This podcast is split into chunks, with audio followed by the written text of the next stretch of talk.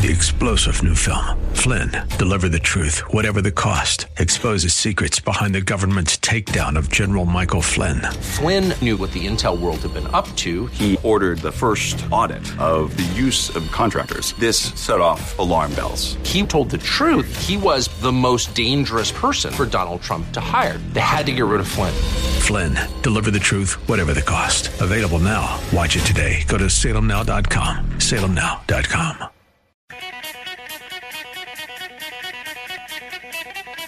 All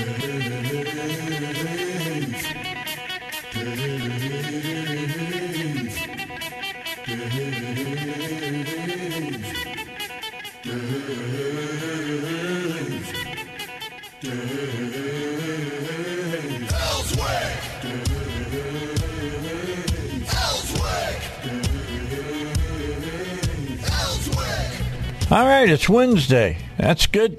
We're middle of the weekday, over the hill day. We're closer to Friday than we were on Monday. And uh, of course, we are now another day closer to a three day weekend because most of us, if not all of us listening and talking right now, are uh, going to have Monday, the 4th of July, off to. Uh, you know, remember the birth of our nation, fire off a lot of uh, fireworks, and uh, eat barbecue. That tends to be the things that we do on the 4th of July. In fact, uh, John Adams said we should be firing off fireworks. He said it should be a day of noise. That's what he said in the sky. So, uh, bottom line, it'd be nice to have some some fireworks to uh, to shoot off. Uh, I guess you probably, well, I'm I can't say that because that's assuming that you you watched the January sixth uh, hearings that are going on in uh, Congress, and I'm going to be honest, I haven't watched a minute of it. Not interested. It's a kangaroo court. Why do I want to watch that? Uh, they only have people that are there to follow their narrative. But yesterday they had a, a lady on who worked for Mark Meadows uh, in the White House, and she got on and made all kinds of of statements about President Trump, how yeah, he got all upset because nobody would take him to uh, the Capitol building uh, when he gave his speech uh, there in Washington D.C. and on the sixth of January, and that. You know, he was demanding that they take him there. He was screaming at people. And then uh, she went as far as to say that basically she started, uh, he started, you know, causing so much problems that he tried to wrest the steering wheel out of the Secret Service man's uh, hands, who was driving the presidential limousine, which is you know called the Beast because it's so armor plated, plated and all that, and uh, you know hit him and uh, was assaulting him and, and all kinds of stuff. Well. Uh, the guy who drives for the president, who was uh, who was there on that day, who they said that he was hitting and screaming at and hurling expletives at and everything, says, "Put me under oath, and I'll tell you that that all was a lie. None of that even happened." So that's going to be interesting. See if Pelosi, see if the committee uh, calls the, the, Secret Service agent uh, to get on and to um, say what happened. I, am not holding my breath on it, just so you know. But you need to know that part of the story uh, that went down. The person who was involved. This is hearsay of what you just I just told you about the lady. She wasn't there. She was told, and she relayed it. What she said. This is not like a court of law that you're having uh, up there in in D.C. You know, this is star chamber stuff. This is the kind of stuff that uh, the baby boomers, when we were kids, we heard that they used to do uh, in the Soviet Union. You know, they they charge you with something, they march you in front of a quote quasi judge. You'd stand in front of the court. They'd read the charges to you. They'd bring all these people up and would collaborate uh, the charges, and you couldn't make a defense. You know, and then you'd be found guilty and you go off to the gulag or you sit down in a room and they, they give you a bullet to the back of the head. I mean, that's the way they, they were doing things. I probably, they do a lot of those same things uh, today. So just, just keep this in mind. watching what's going on. It's it's really, to be honest, uh, it, it is very distressing to see what our government is doing now. Uh, they, you know, they, they should get little red or little gold stars that they can put on their collars, or little little black lightning bolts. Either one uh, would would cover it. All right, story that came out yesterday, and there's a lot of these stories, and they kind of all tie together. So I'm going to give them all to you uh, as we go along here on the Dave Elswick Show today. Uh, Amazon has employees that are demanding that the company stop doing business in pro-life states. They want time off as well uh, to uh, to grieve because of the Supreme Court um, decision that happened last Friday about Roe v. Wade. The Daily Wire reporting that Amazon employees of quote all genders unquote are requesting time off to mourn the end of Roe v. Wade and demanding that the company cease operations in pro-life states. Now, how many states is that? Well, as of yesterday, 26 states have banned abortion in the United States. All right, 26 states. So, what these people are saying is we want to stop doing business with half of the states in the country. Uh, but look, I, I think you should take this story as a grain of salt. It's being reported in the media, but but how many people does uh, Amazon employ? Well, as of yesterday, because I looked this up, 1.1 million, and they're saying hundreds of people of all genders have uh, signed the, this this these letters about not uh, working in red states, basically. Uh, those who banned uh, abortion. The e-commerce giant said last month that it would cover as much as four thousand dollars in expenses for employees traveling across state lines to procure an abortion. Uh, libs of TikTok said that hundreds of Amazon employees signed an open letter to Amazon leadership demanding they cease doing business in states where abortion is illegal, and then, of course, requesting time off to grieve the Supreme Court ruling. Don't be worrying your little head that here in Arkansas, suddenly Amazon trucks are going to disappear from the streets and they're not going to be uh, delivering packages uh, to uh, homes in uh, Arkansas.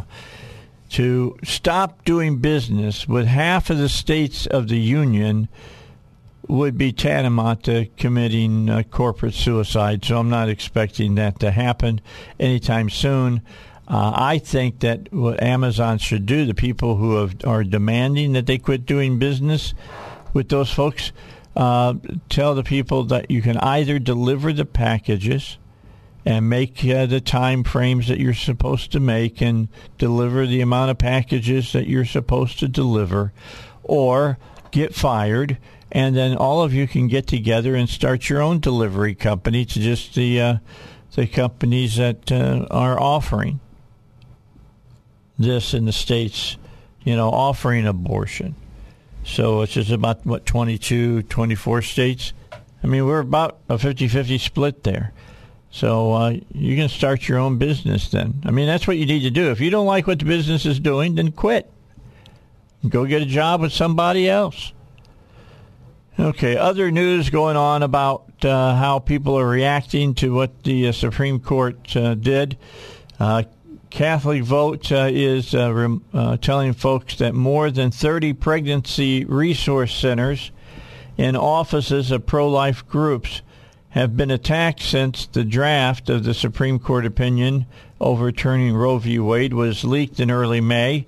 Pro-abortion domestic terrorists have claimed responsibility and are promising more attacks in a quote summer of rage. Uh, the pregnancy resource centers which provide free medical and financial support to pregnant and new mothers, have been spray painted with pro abortion and anarchist messages and symbols. Several have been set on fire. Other pro life groups which advocate for the right to life have also had their offices vandalized.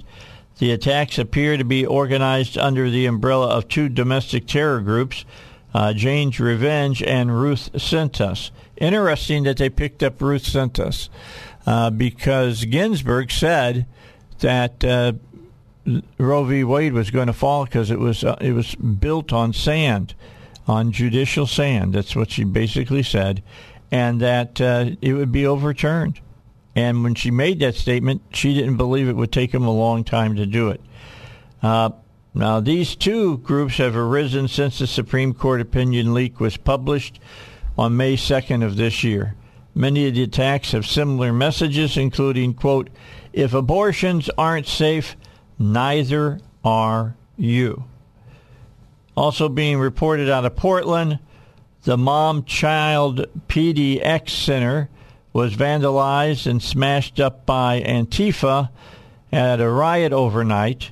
The center provides free services to expecting and single parents facing housing and refugee issues, domestic violence, and poverty. Antifa view them as an enemy. Uh, the Reverend Dean Nelson, the uh, Blue Ridge Pregnancy Center in Virginia, was vandalized by pro abortion domestic terrorists. This type of destruction does nothing to scare the pro life movement. It only strengthens their resolve, he said, to love and serve. And uh, Father Patrick Mary Briscoe at St. Patrick Parish in Philadelphia, served by uh, a group, uh, was vandalized last night. Uh, he says, Would you please pray for those who are afraid, who are suffering, for mothers who need our love and care, and for conversion of hearts and minds. So uh, that that's a couple of stories. I got another one for you when we come back. Another sto- another uh, company has gone woke. I'm kind of surprised by who it is. I'll tell you uh, what the store's name is when we return here on uh, the Dave Elswick Show. Don't forget about David Lucas. He wants to help you learn how to handle gold and silver. We've been talking about how do you protect your nest egg with uh, you know all the inflation that's going on and uh, things of that nature. And the way to do that is to have about 15% of your savings in precious metals. And uh, that's that probably be uh, the the way to go. However, how do you go about buying silver and gold? I mean, who do you turn to? What are the companies that are, you know, out there that are, uh, you know, to be trusted? Well, to find out all that kind of information and whether you buy certificates or whether you ask for the real gold to be sent to you, uh, call them at 501 222 3315. 501 222 3315. And the folks at David Lucas Financial uh, will help you learn how to buy silver and gold. Again, 501 222 3315. And uh, the folks at uh, David Lucas Financial works with one of the only regulated and licensed national wholesalers in the country, so you get direct prices from a dealer that you can trust. So do it with somebody you know knows what they're doing. All right, that's the best way to carry on this business. Investment advisory services are offered through David Lucas Financial, which is an Arkansas registered investment advisor.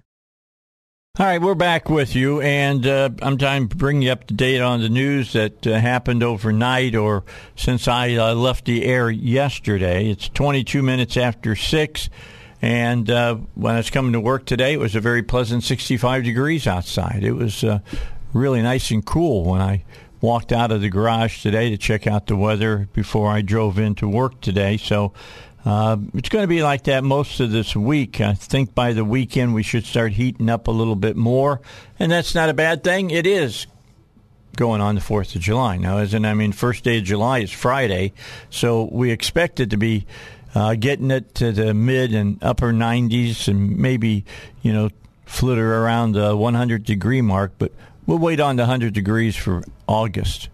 August is when the fire will really, really start. So we'll keep that in, in mind. So most of us, a three day weekend is in store for us, and we're looking good, uh, looking towards that uh, well. All right, 23 after 6.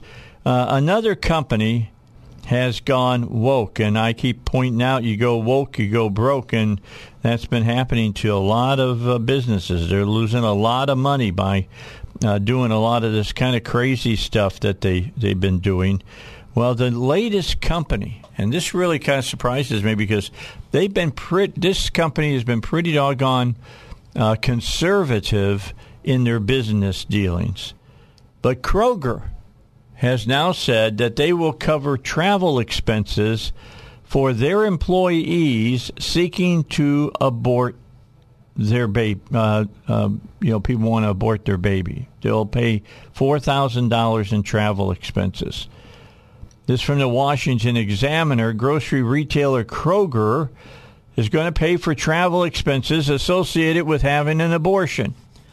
A representative for the grocer told a local Cincinnati outlet on June 14, we communicated directly to plan participants to provide them with clarity so they can make health care decisions that are right for them, unquote.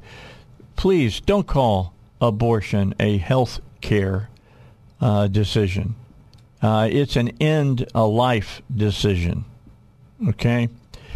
Uh, the spokesperson explained that employees at the stores can reportedly receive up to $4,000 in coverage for health care and travel for reproductive services, which includes abortion.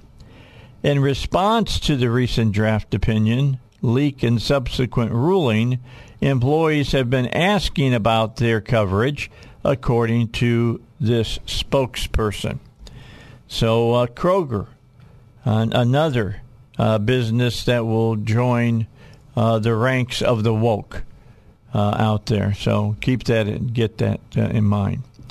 And then finally, AOC has encouraged women to bypass abortion laws, and she's been providing resources on how to do it.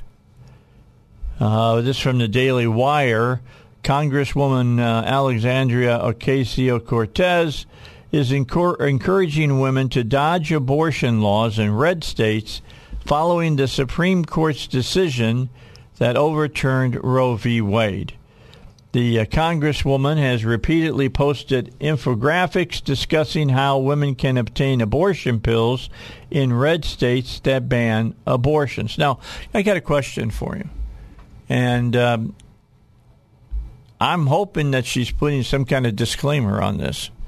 Because uh, if I were her, I put down, I'm not a doctor. Um, and uh, this is just an opinion. Uh, take these pills at your own risk, something like that. Because if if a woman takes uh, you know these pills and something happens, I would think that they might be able to bring uh, suit against AOC because uh, you know she's telling them this is you know, look this is the way you can do it. You can get around it, and if you start doing that, you uh, you leave yourself open for uh, for litigation. So I'll be interested to see if she ends up in court. Uh, the Congresswoman has repeatedly posted infographics, and they discuss how women can obtain abortion pills in red states that bans abortions. AOC says, "quote Hello, Republicans are mad because I am sharing this information. Too bad." Freedom of choice is an inalienable right. Your bodily autonomy belongs to you. Link to my full IG story on how to protect yourself, plus get access to abortion in a post Roe world. That was on her Twitter feed. So uh, she's not doing anything to protect herself, so uh, she might find herself in some deep kimchi before uh, that is all over with. All right, rest of the show, we'll come back. I got some other stories that we'll talk about. Uh, but coming up at 7 o'clock, we'll hear from Congressman Hill. Uh, we will talk to him about uh, issues that are affecting you. We'll talk about inflation. We'll talk about gas prices. Uh, we'll talk about uh, the Roe v. Wade decision on last Friday, the gun decision last Thursday. We'll talk about the uh, um, school choice bill uh, that was affirmed uh, up in uh, in Maine. We'll talk about that. Uh, we'll talk about the prayer issue with the football coach. There's a lot to talk about right now.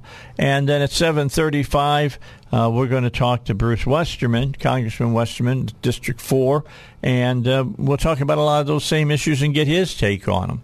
A lot of things to talk about in the second hour. In the third hour, uh, one of the big things that have been going on since uh, the um, financial uh, meeting of the legislature last or uh, this year uh, is getting ready for next year for the General Assembly to come together again. That happens every two years, and what's going to happen with broadband. You know, they're supposed to they're supposed to expand broadband here in the state of Arkansas, and uh, Stephen Meeks, state representative, has been uh, involved in that. He's been on my show many times talking about it. We'll see what's new uh, going on with that and what we can expect that uh, the um, um, General Assembly will start putting together come uh, uh, the beginning of next year. But right now, let's get some news here on the Dave Elswick Show. All right, back with you. We move into the uh, second half hour of the show. Glad to have you with us. We've been keeping you up to date on what's going on in the news. I'll bring you up on a little bit more of it in just a moment. I need to tell you about East End Towing.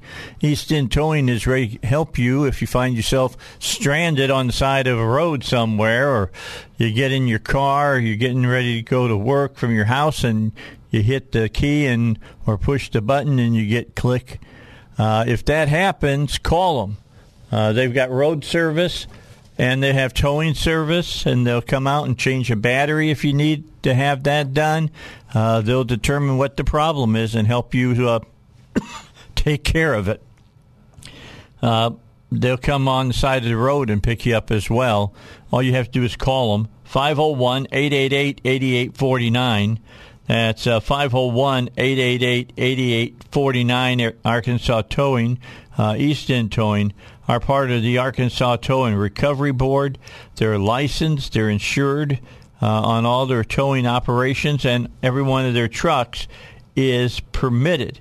Uh, on top of that, they're working with you uh, to make you aware that when you see those yellow flashing lights along the side of the road, that means that there's a tow truck working on the shoulder and that you need to give them room, move away from them into a you know a, a, a, lane that's further from them, so that they don't have to worry about you hitting them while they're doing their assistance on the side of the road. Uh, that's East End Towing. Their phone number is 501 888 8849. Dave Elswick Show. Uh, next story that we're going to get to that broke over overnight, been reported overnight. One of the um, major stories that they want you to be aware of is uh, what's going on uh, with Finland and Sweden. Remember, a few weeks ago, I told you that Finland and Sweden wanted to be part of NATO, uh, but there were some problems with Turkey. Well, uh, Turkey, the Turkish president now agreed that he will lift his objections to Sweden and Finland joining NATO, paving the way for the two Nordic nations to begin the process uh, to uh, join uh, the defensive coalition. Uh, driving this news, the leaders of the three countries signed a trilateral memorandum on the sidelines of the NATO summit in Madrid confirming that Turkey would support Sweden and Finland's access, uh, extension uh, after weeks of uh, negotiations over counterterrorism and arms exports. The big picture is this Sweden and Finland moved rapidly to apply to NATO in the wake of Russia's invasion of Ukraine, reversing decades of security policy and opening the door to the alliance's ninth expansion since 1949. The Associated Press are reporting that Turkey hailed uh, the agreement that they made as a triumph, uh, saying the Nordic nations had agreed to crack down on groups that Ankara deems national security threats, including the Kurdistan Workers' Party, or the PKK, and its Syrian extension. It said they also agreed not to impose embargo restrictions in the field of defense industry on Turkey and to take concrete steps on the extradition of terrorist criminals. Turkey has demanded that Finland and Sweden extradite wanted individuals and lift arms restrictions imposed after Turkey's 2019 military incursion into northeast Syria. The uh, Swedish foreign minister told reporters that all the parties showed an incredible willingness to get there and were constructive and, quote, made it clear that we take these concerns about terrorist attacks seriously. That's something to keep in mind. That's a, that's a big deal that they were able to get around that. If you didn't hear, uh, yesterday a judge sentenced uh, Maxwell, uh, Maxwell, who had uh, facilitated uh, the trafficking of teenage girls to Jeffrey Epstein's uh, trafficking ring. Uh, she was sentenced to 20 years in prison. I think she's 60, if I'm not mistaken. So she got 20 years in prison for her role in facilitating uh, former fan, uh, financiers uh, Jeffrey Epstein's abuse of several underage girls. Maxwell, the former Epstein girlfriend and confidant, was found guilty on five counts, and those included transporting a minor for the purposes of criminal sexual activity, conspiring to entice minors to travel to engage in illegal sex acts, and perjury related to statements she made in 2016. The former Epstein associate said that meeting the millionaire was the biggest regret of her life. It wasn't during the time she was hanging with him, though.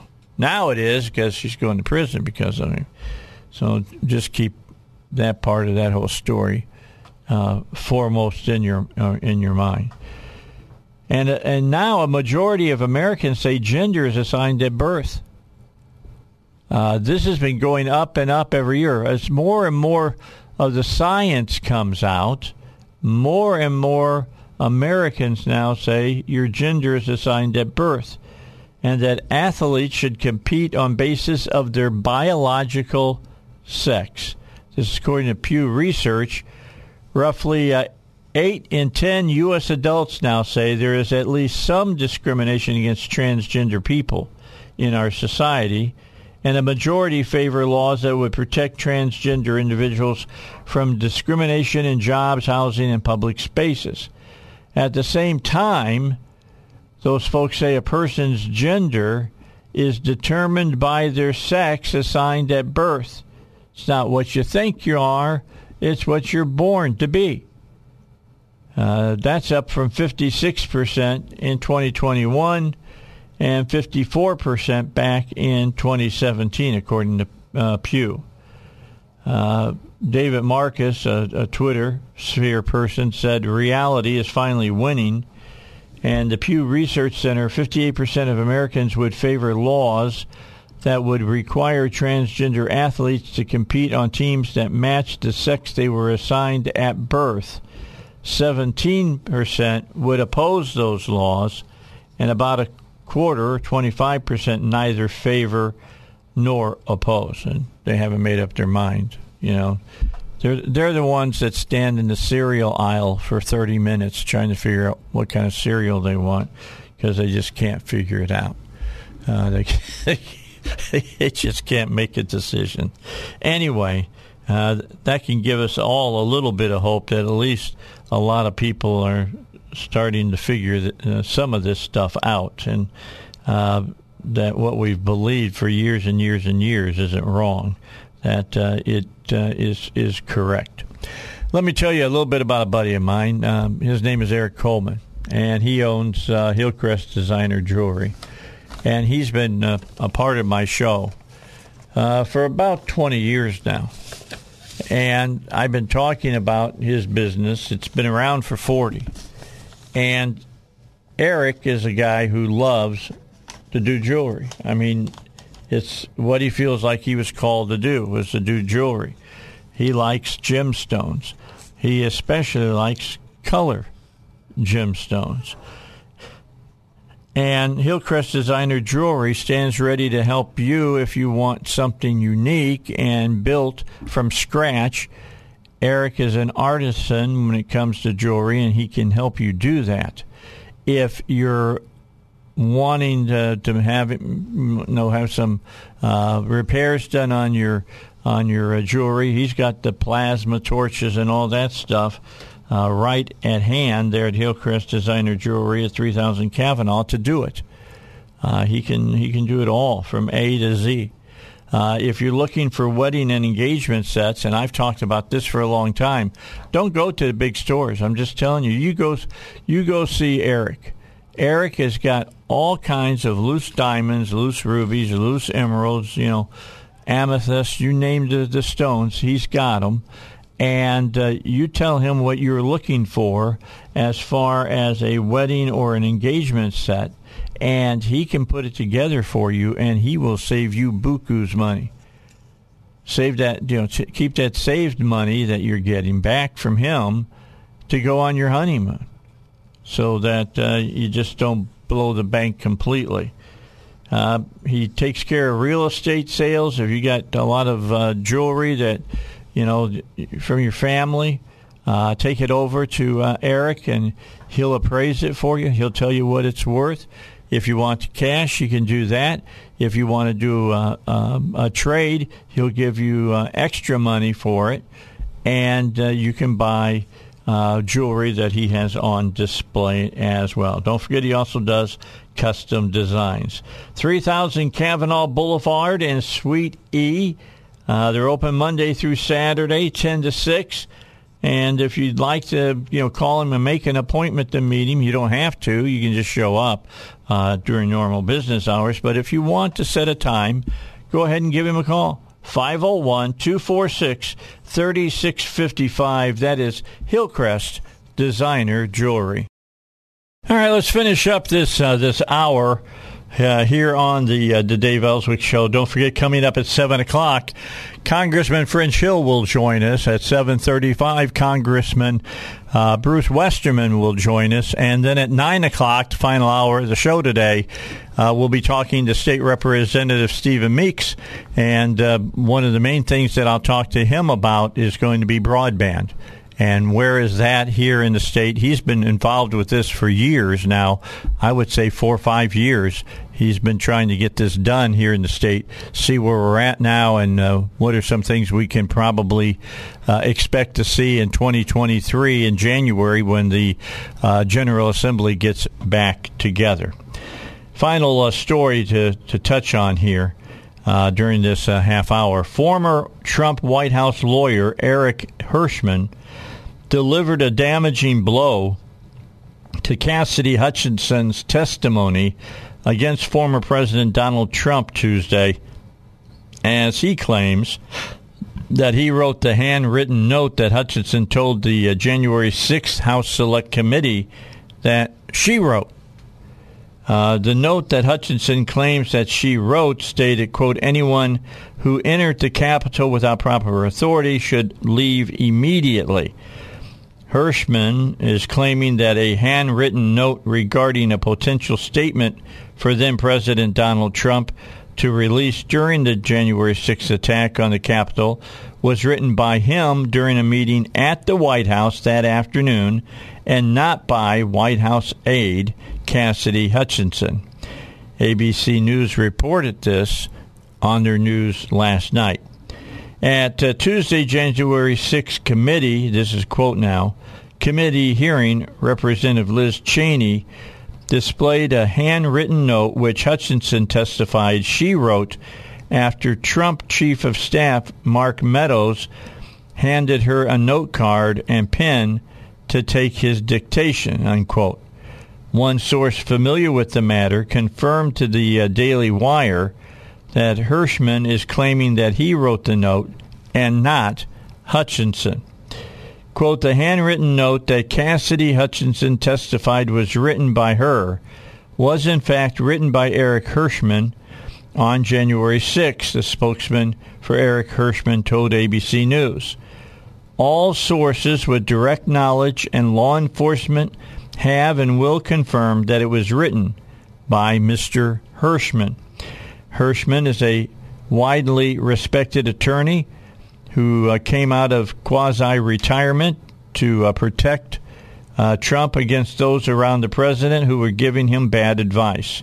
Quote, anyone that has ever worked with Eric Herschmann knows that the handwriting on that note is his. That's a political strategist Arthur Schwartz, and he wrote that on Twitter. Uh, Cassidy lied through her teeth, and Liz Cheney knew she was lying.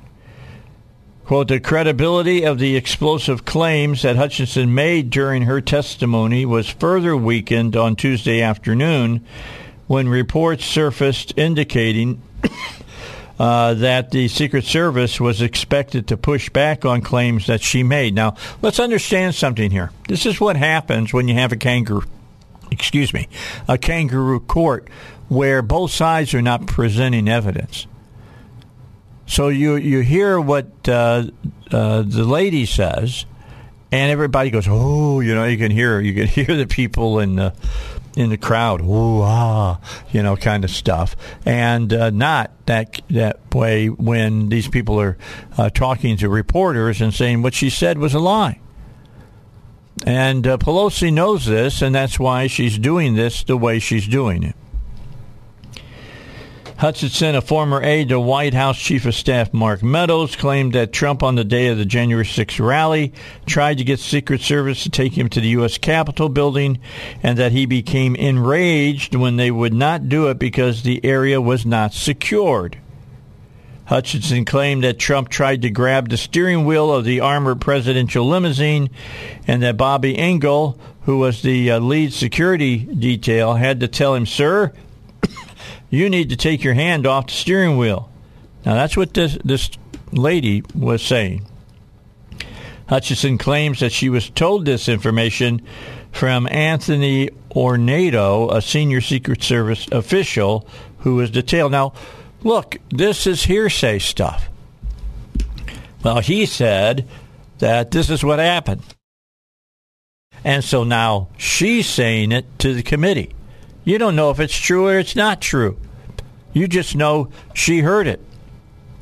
Remember when you used to be younger and you used to play that game uh, where uh, you would t- you would take a sentence, you know, Bobby uh, stole an apple, and you would whisper it into a person's ear at the beginning of a line of about you know 10 or 12 people, and by the end of the, the line, uh, Bobby killed his mother. You know, this is what hearsay does it gets distorted, it gets changed, and you have all kinds of problems with it. Uh, bottom line is, executive editorial producer for ABC News added that the Secret Service is expected to come out today and deny all of Hutchinson's claims. Enough said. But the damage has been done, correct? The damage has been done. Everybody says Trump went nuts. Trump was grabbing the steering wheel. Trump was pushing people around in the armored limousine character. I'm the president. Take me where I tell you to take me. Blah blah blah blah. And uh, it's a star chamber, folks. I'm just telling you what there. A lot of the stuff that you're hearing uh, is uh, ridiculous. It's not true at all.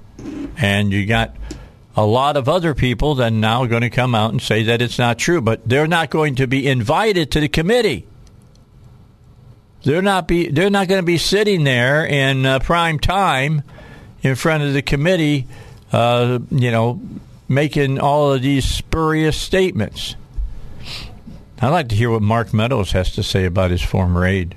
Be interesting to see what she's what he says. Be well, you know, we uh, we had to let her go early or something like that, and we think that she's just a you know a disgruntled employee or whatever. It would just be interested to see what has to be said. But uh, the Secret Service is backing up uh, the president and his attorney, saying that none of this happened. None of it. Zip nada. You know, did not go down. And uh, for whatever reason, this woman lied. And that Liz Cheney, and this is really uh, sad, uh, that, you know, an elected member of uh, Congress knew that it was a lie. Well, I'll tell you what, I'll talk to uh, Congressman Hill about it, ask him about what's going on in the, the halls of Congress about all of this. And, and again, I, I consider this kind of a a star chamber, or another term you could use, a kangaroo court that you're seeing uh, from the House uh, on the Select Committee uh, looking into January 6th because they're not taking everybody. They're cherry picking the people that they're having uh, to uh, to speak to them. And the people that are speaking and are getting the coverage are the people that cover their narrative that they've been promoting. So keep that in mind as you go through your working day and somebody mentions at the water cooler, "Hey, did you hear how Trump went nuts in a limousine?" and just say, "Well, that's not that's not what the Secret Service says." They're saying that's not the way it is. They're saying it did never happen. All right, coming back with uh, Congressman Hill, Congressman Westerman in the next hour. It's the Dave Elswick Show here on 101.1 FM. The answer.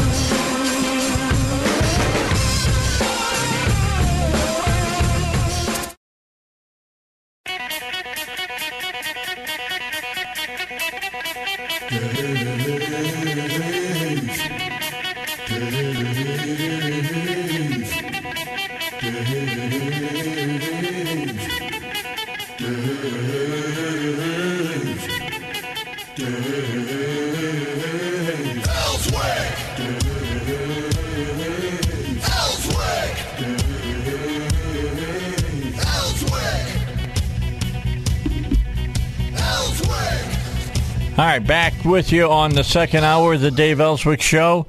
Uh, Congressman French Hill is going to join us first here in this half hour. Then in the next half hour at 7:35, uh, Congressman Bruce Westerman will be with us. Uh, both of our congressmen have been uh, great about this. Every week, for the most part, unless they're traveling uh, for studies or things of that nature, they're here on the Dave Elswick Show talking about uh, the news that's going on in Washington, D.C., and uh, giving you an insider view of all of this. And that's good for you to know all of this. So we're happy uh, to know it. Let's start off with Congressman Hill today. Congressman, yesterday they had had the uh, uh, committee meet again about uh, January 6th.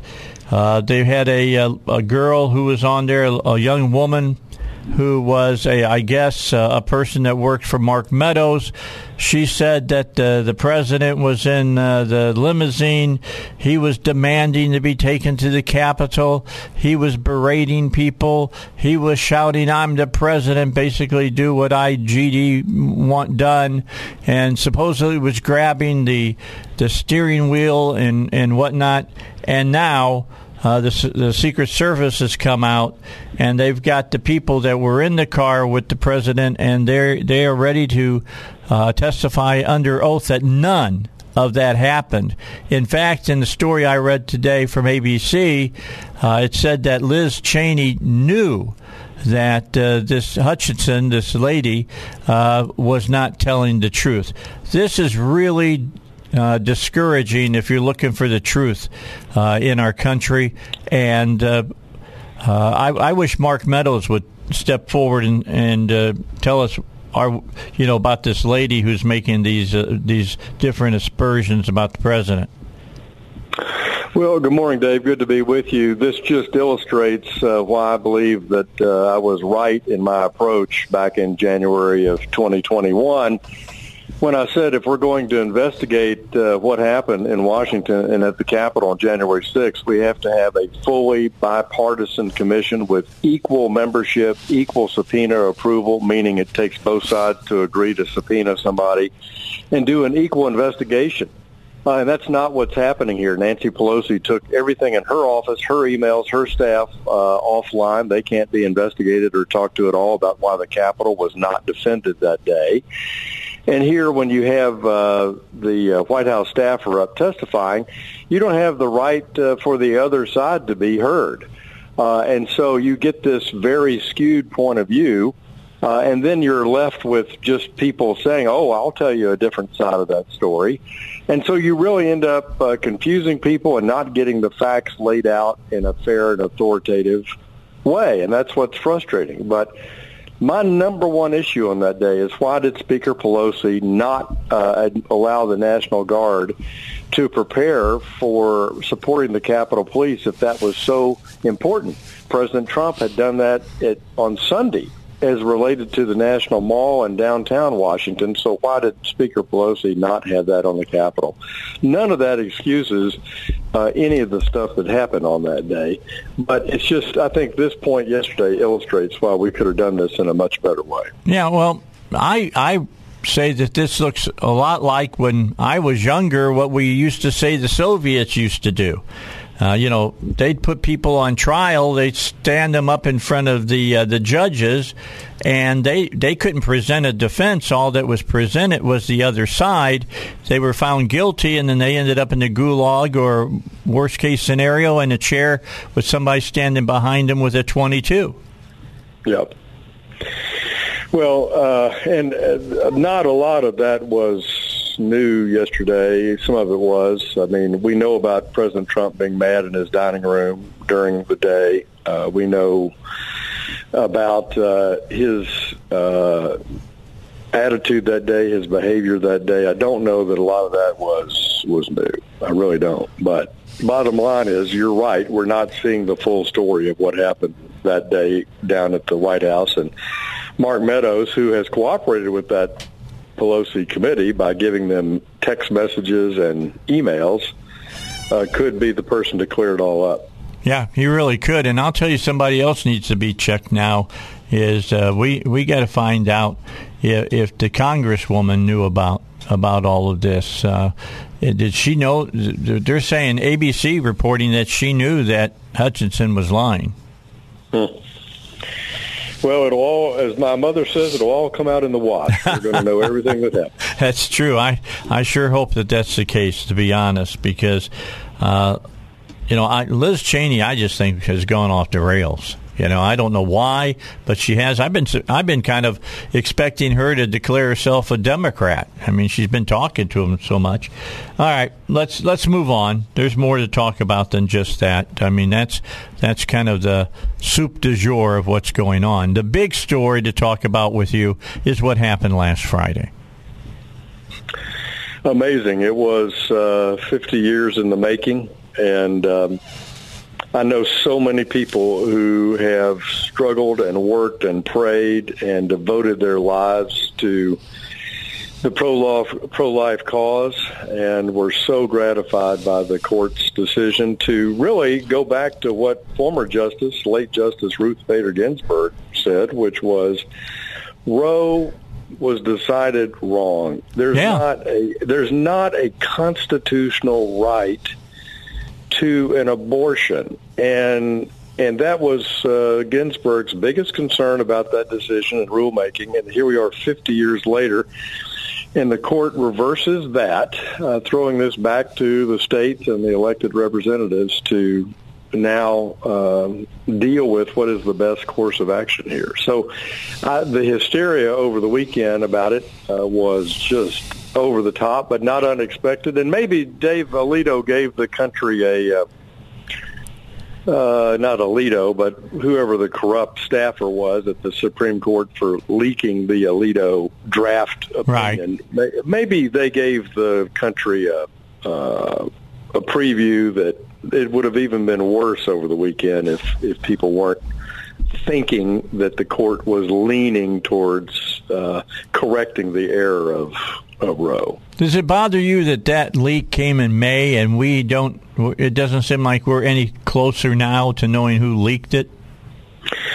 Yeah, but I do believe that uh, the court marshals, under the direction of of uh, Chief Justice Roberts, will get to the bottom of it. And uh, what that did uh, to threaten our justices was outrageous, and uh, we're talking about, you know, uh, it's not technically, we've done a legal review. It's not technically probably illegal to have leaked that document over there. And so we're talking in Congress, how do we protect uh, work papers, work in progress, uh, confidential work in progress by the Supreme Court? So not only do we want our court justices to be protected in their personal lives, but we think they it's essential that the court have privacy in their deliberation over many, many months under super complex and frequently controversial topics. All right. I got to get a break in when we come back. Congressman, let's uh, come back here and talk about inflation. Let's talk about gas prices. Let's talk about the border after what happened yesterday on the border. And uh, there may be a few other things like Sweden and Finland going to be in NATO. It looks like that's going to happen. Let's talk about all of that when we come back here on the Dave Elswick Show. Being joined by our Congressman, Second District, French Hill, here on the Dave Elswick Show. Don't forget about PI Roofing. Joel Johnson, his wife uh, uh, Victoria, own the uh, the business, and here's what they believe in they're godly people. They believe that they're going to treat their uh, their clients uh, the way that God wants them to treat people. Uh, in an honest manner and in a manner that they can be expected that what they're told is going to be done gets done in a professional manner, uh, that the people that go up on your roof can uh, uh, know how to put a roof on. I mean, Joel, before anybody ever gets on your roof, he gives them a test they got to show that they know how to put shingles on and things of that nature, and not just put them on any old way, but be able to put them on the uh, PI roofing way. They're the only people that have ever walked on my roof. I've owned my house for almost 19 years, be 19 years in August, and uh, I, I, had to put a roof on right at the very beginning. It needed the roof replaced.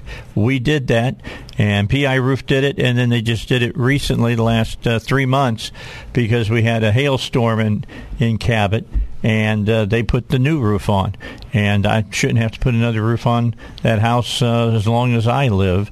I mean, I'm 69, it's good for an, at least another 25, 30 years. All right, that's PI Roofing. You call them. I'm going to give you the number I call. This, here's the special number, all right, that you're always wondering what it is. All right, the bat phone number, 501 707 3551. Yeah, that sounds, it's secret, so I'm telling it to everybody. 501 707 3551 or visit them online at piroofing.com. All right, let's get back with our discussion with uh, Congressman French Hill, District 2, here on the Dave Elswick Show. He appears here uh, just about every Wednesday uh, to take my questions. And we don't typically talk about anything uh, that we're going to talk about, except maybe there's a meeting or something coming up that the congressman wants me to help him promote a little bit. And in that case, I'll I'll, I'll help out. But uh, all these stories that I'm asking him about, these are just stories that have been reported, and I want to get his take on them. So let's go back to the stories. Yesterday, just outside San Antonio, just about 135 miles uh, north uh, from uh, the border of Texas and Laredo. Uh, 50 people found, or 51, I guess it is now, found inside a truck, and they had suffocated because of the heat, and there was no air flowing into that uh, uh, that truck. Uh, the uh, president's spokesman says that the border is closed, and this is uh, the coyotes' problem. Uh, Governor Abbott of Texas said uh, that's just a flat out lie. That the border is by no means closed uh, there with Texas, and you know we hear these stories and they go on all the time, Congressman. This one just happened to grab the attention uh, of the of, of the press. Yeah, I mean the border is not closed. The border is wide open. Uh, the Mayorkas Secretary of Homeland Security, Secretary Mayorkas, says we have operational control of the border. That is not correct. He ought to be fired. He's done a terrible job. President Biden's done a terrible job.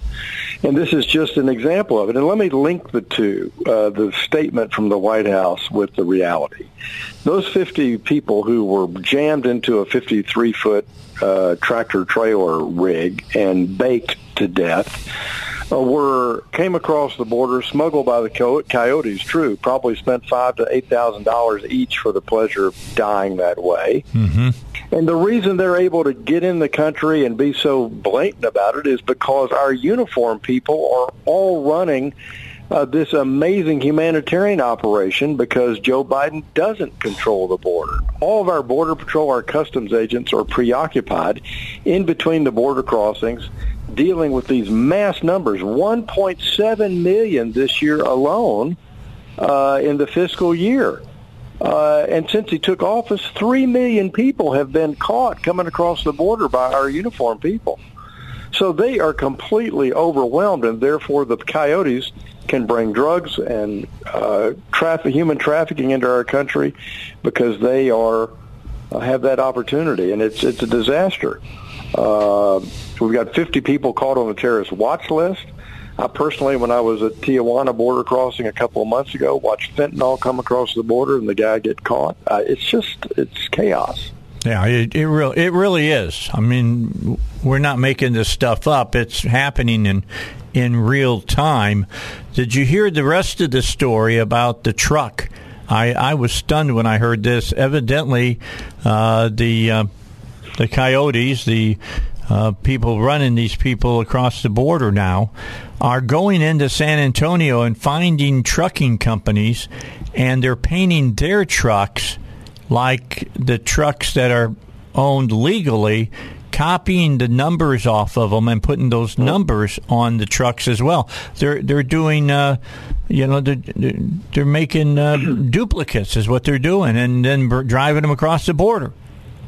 Yeah, I mean, you just can't imagine. The cartel has better intel on the border than we have. They are we are every crossing, every road, every every area is under surveillance by the cartel, and they have every clever mechanism, and they're making hundreds of millions of dollars a year, not just from smuggling drugs, but from this human trafficking. Take uh, three million people times five thousand dollars coming across the border. Of course, they're not all paying coyotes, but you get the drift of uh, the estimate of how many millions of dollars are in those border state cartels. Yeah, let's just look at it from uh, a case of Arkansas. We have about three million people in the borders of Arkansas. What if everybody in the state of Arkansas ponied up five grand? That's a whole lot of money. So, uh, look, this is, you know, there's so many disappointments in the incompetence and mismanagement and wrong political and policy direction of the Biden administration. We just never have enough hours in the day. Mm-hmm. But this is one of the fuelers of 100,000 opioids death in our country last year, fuels of lack of safety and guns on our streets. Uh, and he just turns his back to it. I was so pleased last week that a federal court uh, uh, stopped his policy. He does have to arrest people. He does have to have ICE arrest people and deport people. Um, we had the fentanyl dealer uh, released in California. That's amazing. Uh, 150,000 fentanyl pills caught. Caught him red-handed and he was released from jail by a probation officer with no contact with the district attorney or the sheriff that arrested him. I mean, this is just mismanagement in these sanctuary cities, and those sanctuary cities are encouraged and promoted by Joe Biden. All right, with that in mind, what you just said, if we take the House and we take the Senate in uh, November, can the Congress bring this to an end? We can bring oversight hearings on Mayorkas and each individual of these issues. And if we have both the House and Senate, we could use budget reconciliation to pressure the funding on the budget. We do have the ability to pressure Biden's priorities on funding, and that'll be the way to debate it. But I think you start dragging that tre- that secretary from Homeland Security up to the Capitol every week. I think the message will be delivered. Uh, from what I've read is that Republicans want to fire him uh, and get him out of there. Do you see that happening pretty quickly? I do. I think uh, I do. I mean, he he serves at the pleasure of the president, but we're going to encourage the president to recognize he's done nothing to secure the border. His vice president has not done anything to secure the border, and there it's this policy is tragic because of the loss of life and drugs on our streets. Now, president hasn't gone down to the border either. He needs to be fired, but we'll have to wait till November 2024 for that. Uh, let me just ask you to give us your thought about NATO, and now that uh, now now that Turkey seems to have given the green light for uh, Sweden and uh, for Finland to be able to join up. Well, this is a huge move. Uh, Finland and Sweden, uh, since uh, World War II, have attempted to be uh, very neutral countries, although their militaries are are interconnected and have interoperability with NATO. So this is such a major political decision for those two Sweden and uh, Finnish people to agree to join NATO. Finland has a huge border, obviously, with Russia. They have an amazing uh, impact on the Arctic, which is a source of uh, counter power to Russia. So this is a big deal. It shows that NATO is healthy and expanding. And also, I would say uh, President Trump's goal of every NATO country contributing their 2% of GDP, that looks like that's on track by 2024, too. So uh, NATO has been reawakened by the aggressive illegal activities of Vladimir Putin. Yep. That, that's that's good news. Uh, you want to give people any good news about inflation or gas prices, or is there no good news to be given? Uh, no good news to be given there. If we could just uh, stop uh, the avalanche of spending by the federal government and unleash uh, the private sector's ability to hire people and produce energy, we might be able to get some relief. But I'm afraid this uh, Fourth of July is going to be up 17% trying to buy a hot dog out there. I got you. Congressman, you have a great 4th of July. We'll talk to you next week. Best, talk to you later again. All right, that's Congressman French Hill, District 2, here on the Dave Elswick Show. Again, he makes himself available to us uh, during the, uh, 7 o'clock hour. Uh, to talk to us about the issues that are affecting you and me and everybody else around the world. And uh, when we come back after uh, we got uh, Bill O'Reilly coming up, and uh, we got to make some money, pay some bills, and then we'll have uh, Congressman Bruce Westerman from the fourth district, and we'll talk about a lot of these same issues. I mean, they're they're big issues. This deal that went down uh, on the border. Uh, by uh, San Antonio, of these 51 people that were stuffed in a truck and suffocated. It was 103 degrees yesterday in San Antonio. I talked to my daughter yesterday. That's where she lives, and she said, Dad, it was just unbearably hot yesterday. Nobody was going out during the afternoon. Well, those people were, and they were locked in the back of a truck, and they all died. And as the congressman said, they probably paid five to seven thousand dollars each to be killed. All right, take a break. Here's Bill O'Reilly. Back, Dave Elswick waiting for Bruce Westerman. Uh, he should be uh, calling in uh, here in just a moment from Washington, D.C. Got a lot of questions to ask him as well. So we'll see what he has to uh, uh, to say to us here on the, the Dave Elswick Show. We just heard from Congressman uh, French Hill and uh, we talked about a lot of different things with uh, with him. So while we wait, let me remind you about ICU protection. We've got uh, uh, some information I need to pass on to you about uh, Billy Mack, who is the owner of ICU Protection. He wants you to know you should call him at 501 205 1333 if you're looking for a, a good security system for your house or for your business. He does both. I mean, it's his business that uh, takes care of Nuke One, you know, and keeps it secure. If you can keep Nuke One secure, you can keep your business, you can keep your house secure as well. I've got a couple of cameras now on my house. I've got uh, door and window sensors on every door and window in my home. Uh, motion detection is there as well. And uh, I got one of those doorbell cameras now. I like it. I like it a lot. Uh, maybe I can catch the uh, the Amazon pirates that are out there once in a while that come up and take packages off of uh, your your porch uh, and uh, make off with them. Maybe we can get them on camera as well.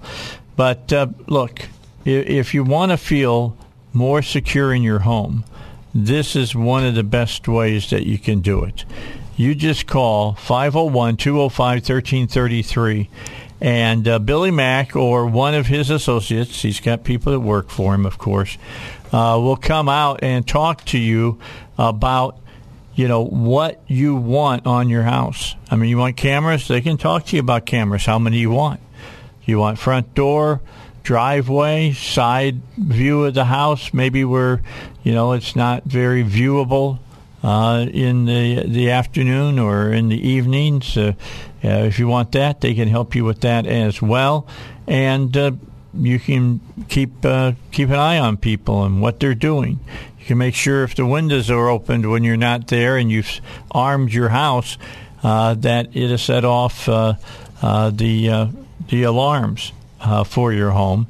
It'll pop up on your cell phone.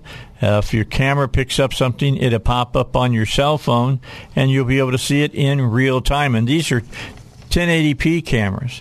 These are really good cameras. They're like what uh, your picture looks like on uh, DirecTV. So they're clear, they're clean, and you can identify people using these cameras. Uh, if you call Billy Mack at 501 205 1333, they'll help you. They'll send somebody out, uh, out to talk to you. And know this that if you go with Billy Mack and ICU protection, you only pay for the service. All that hardware they put on your, your house, that's absolutely yours. You get to keep that at no charge uh, to you. Just keep keep that in mind. It's yours to keep. All right, let's move on. Again, that's Billy Mack and ICU Protection. That's who I use. Uh, I'm just telling you, I did my homework um, and for you and uh, you can uh, you can use them and uh, know that your house is going to be uh, taken care of as far as that's concerned. All right, we we see that. Uh, Congressman Bruce Westerman has joined us now from Washington D.C. Congressman, let me take you from Washington to to Texas, and uh, let's talk about what occurred yesterday. They came across a truck. somebody heard some voices inside a, a truck, and there were uh, 51 people uh, that were in that truck. And by the time they opened it up, there were 51 bodies inside that truck. And uh, the press secretary for the president says that the border is uh, closed. Uh, Abbott, the governor of Texas, says that the president, that is a lie. That is not the case. It's wide open, and we got real problems, and more of these kinds of deaths are going to occur. Your thoughts? Yeah, well, it's just a terrible human tragedy, Dave, to think of, um, you know, the horrible death those people died inside that, that truck. And unfortunately, people are dying every day along uh, the southern border. And I guess it takes uh, some kind of mass death with, with 50 or more for the administration to even acknowledge it. But, you know, Biden saying that uh, the borders closed is like him saying Putin caused gas prices to go up or big oil companies are, are raising the price of, of fuel. I, I don't know why these people cannot take responsibility for anything they do. They've totally ignored the border. They've invited people to cross. We've got record numbers of crossings. And um, it's, a, it's it's extremely unfortunate when we see things like this happen. Yeah. Now, if that was a, if somebody had shot those people, they'd be raising, you know, holy hell right now, uh, Congressman. You don't, I don't, I don't hear the Democrats saying that we need to tighten up our borders. Do you? Uh, not, not at all. And you know, they pick their tragedy and what they want to politicize, and they run with that. But um, the bottom line is, I think the number is 51 people died in the back of a truck, um, and probably needlessly uh, did so. I don't know all the details on it, but it's um, it's just another example of what's happening uh, the, in the dysfunctionality of the federal government in this country. Yeah, let, let me give you some uh, insight into it. My daughter and my son in law and grandchildren live in Texas. They live right outside of San Antonio. This happened just a few miles from them.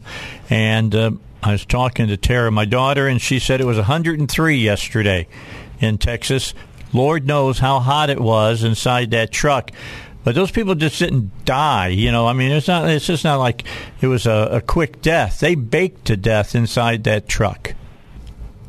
Yeah, and uh, it's it's horrible to imagine that. You know, um, these stories you read about children left in hot cars, but um, can you imagine people just packed inside of a uh, container truck with um, with no way to get out in the heat like that? It's it's inhumane. Um, but are you going to see the Biden administration do anything to secure the border to try to prevent that from happening again? No, they're going to leave it wide open. They're going to let the fentanyl and the other drugs continue to cross, and uh, we're going to see see more of this. And um, I don't want to minimize the fact that 50 people died in a truck, but people are dying on the border every single yeah. day. Yeah, five, ten. They find bodies every day along uh, the border, the southern border, whether it be in Texas, Arizona, New Mexico, or California. They're finding bodies yeah. every day. And uh, uh, I was down there last summer when it was it was very hot, and the border patrol told me they had found a, uh, a mother and I think two two daughters uh, just days before that had died there in the heat. Uh, trying to cross. So it's not a, a one-off thing for people to die on the border. Now, the fact that it was, you know, 51 people in the back of a truck, and it could be more from what I understand, um, it, it gets a little bit more attention, but it should be getting attention every day. Well, let me bring up something else to you. Another another negative to talk about. I wish I had positive stuff, but there's not a whole lot.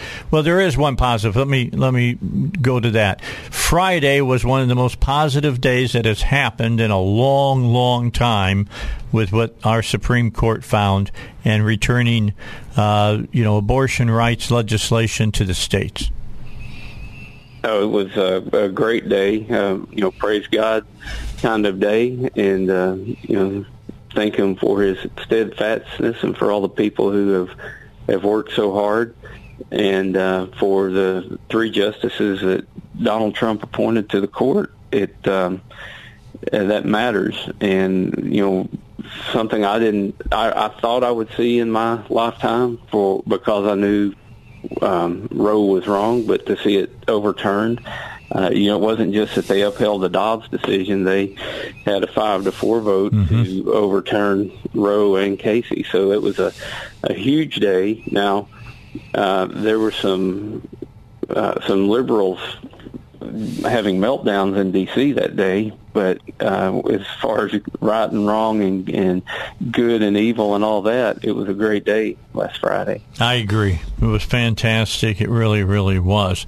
Uh, they they looked at uh, the first quarter again uh, to see where our GDP is. Bad news. It fell 1.6 percent. Uh, with that news all of that, uh, the things that the administration's been doing, saying, ah, a recession's not inevitable. I'm telling you what, when you hear that kind of information, a, a recession is inevitable and coming right towards us. That light at the end of the tunnel is a train. It is not the end of the tunnel. Yeah, and I'm not sure it's not not already on us. Um, yeah, I've been. I'm actually back in Arkansas this week, Dave, and I've been out visiting with constituents, and it's just the the, the stories I hear are like a broken record. Uh, you know, manufacturers that are to the point now that they're one breakdown away from not being able to operate. That uh, they've used every spare part. They've um, scrimped and searched and found every available spare part they can, and they're just down to the point if something breaks down, they can't get, you know, what used to be routine parts in the supply chain to get their keep their equipment running. Projects that are being delayed um, by months because they can't get the the uh, parts and equipment in.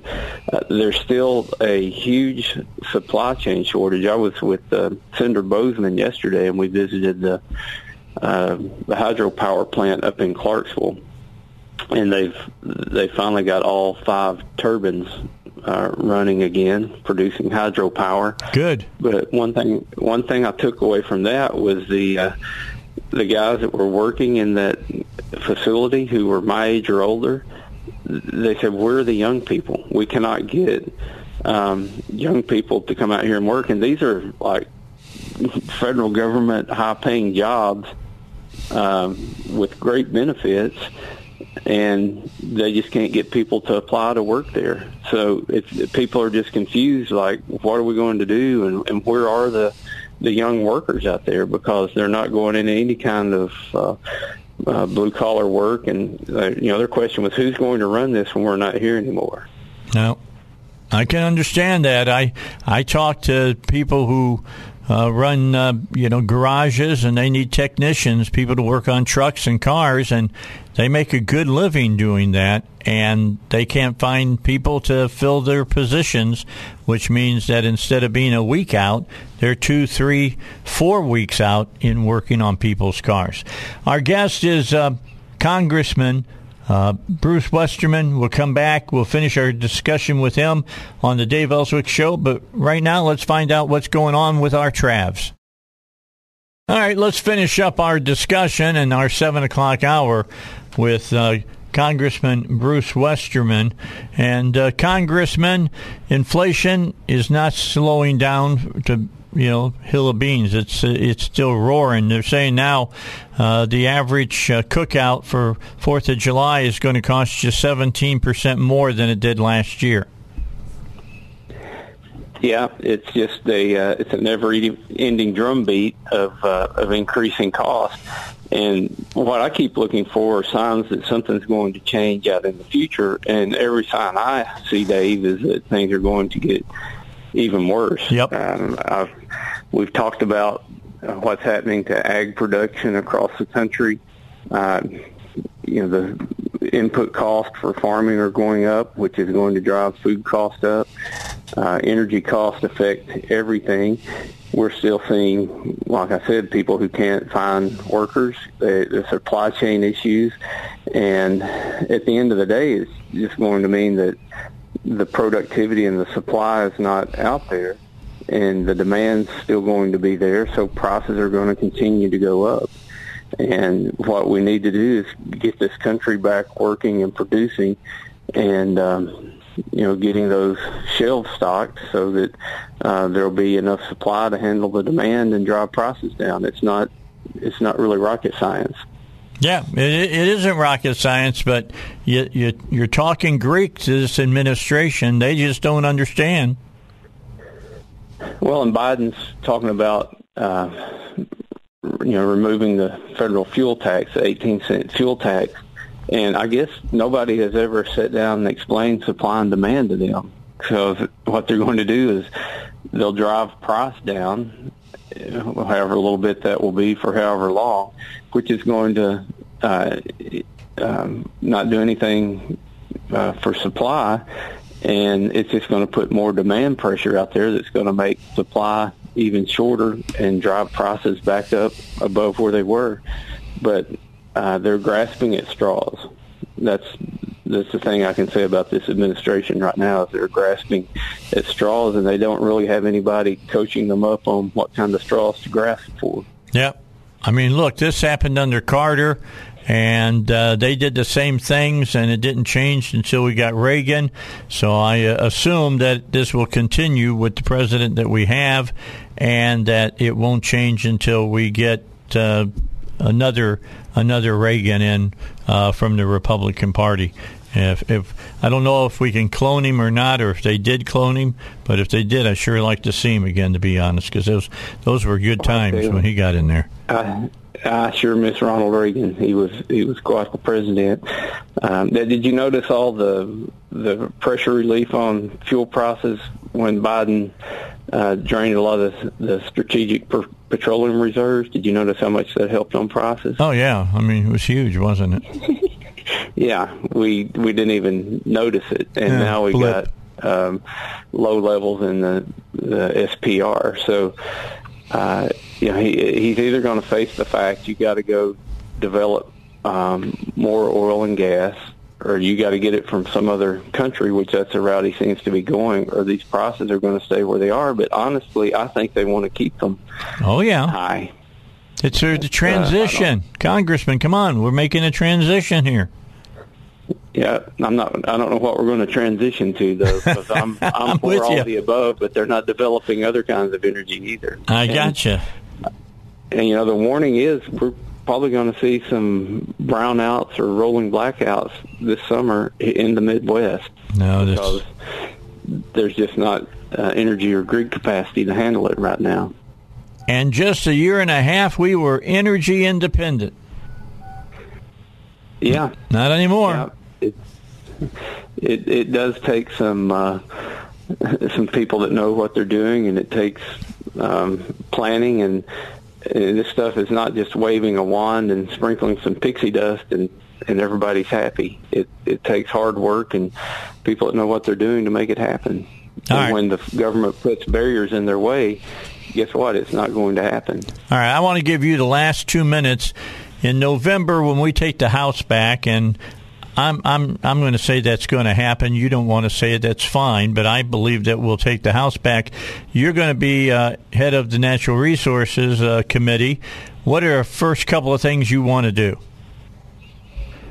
Uh, we're getting ready uh, for the oversight hearings that we'll have. I'm sending letters left and right to the administration. Um, you know, who knows what other crisis is going to happen between now and then? But right, right now, if we were to, we would be having um, an oversight hearing on why we're not developing energy on federal lands. That's one of the first things we would uh, do, and we've got legislation lined up to uh, have hearings on and to mark it up and get it on the House floor and get it passed. So we've we've got a a plan. We'll hit the ground running. You know, this um, under this Congress with this president. Fortunately, they didn't have a, a hearing until April or May uh, in the committee because they were so disorganized. But we'll be from the get-go, we'll be passing bills and having hearings and making things happen. So I'm looking forward to that.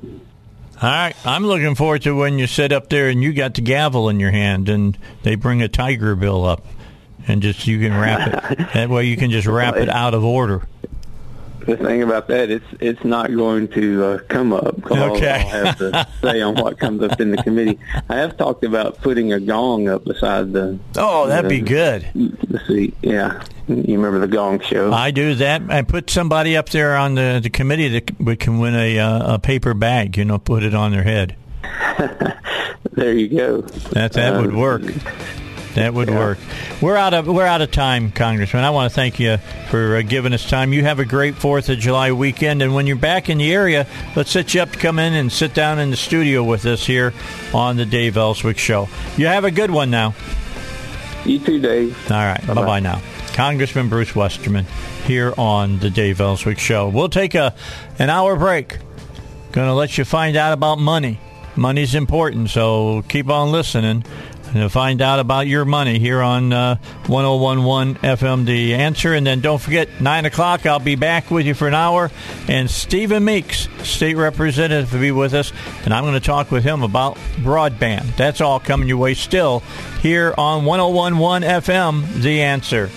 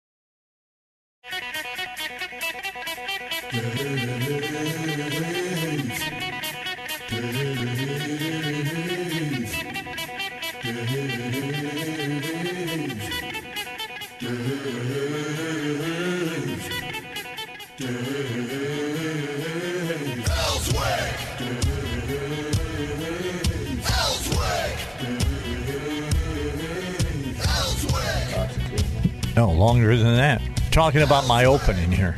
All right, and how long that's been around? That it's been around uh, 14 years now. Wow. Yeah, it's been going for a while. Now, everybody, you remember what it used to be?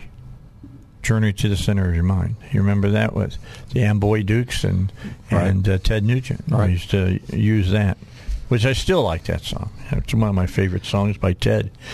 All right, that other voice that you're hearing in the background, excuse me, is uh, State Representative Stephen Meeks. Been a while since I've had Stephen on because with COVID and everything else that went on over the last couple of years, it's been tough to keep in touch of you know really in touch like I like to uh, with elected officials. That's changed again now. I'm I'm getting in touch with them and getting them on. Uh, they've given me an extra hour again. That's good, and uh, we're going to use that extra hour to have different uh, legislators on to talk about the upcoming session, which is about what six months away. Yeah. It's not Yep. that far. Yep. Yep. Back in January. Second second week. Uh, second Monday in January. Okay. Second Monday in January. That's like the 8th, isn't it? I have no idea. I think that's what it is. Anyway, because we were looking at it yesterday. I'm, Right. I don't Okay. want you to think I got some kind of I got a calendar in my head or something. I don't. Uh, to, but we were looking at it because we're going to be over there again. Uh, broadcasting live uh, during your guys' meetings and stuff. And We'll look forward to And- having you and there. that's good because Yeah. I it, people like that. They Right. love being up, knowing what's going on, and uh, we get the people on that are the newsmakers, and you don't have to wait to hear it from somebody else. You'll hear it from the people that are running the bill. So uh, that'll be coming up uh, during that time as well. The only time there'll be a week that I'll be gone because we're going to go to CPAC this next year. We want to do that, and uh, but do national uh, stuff then.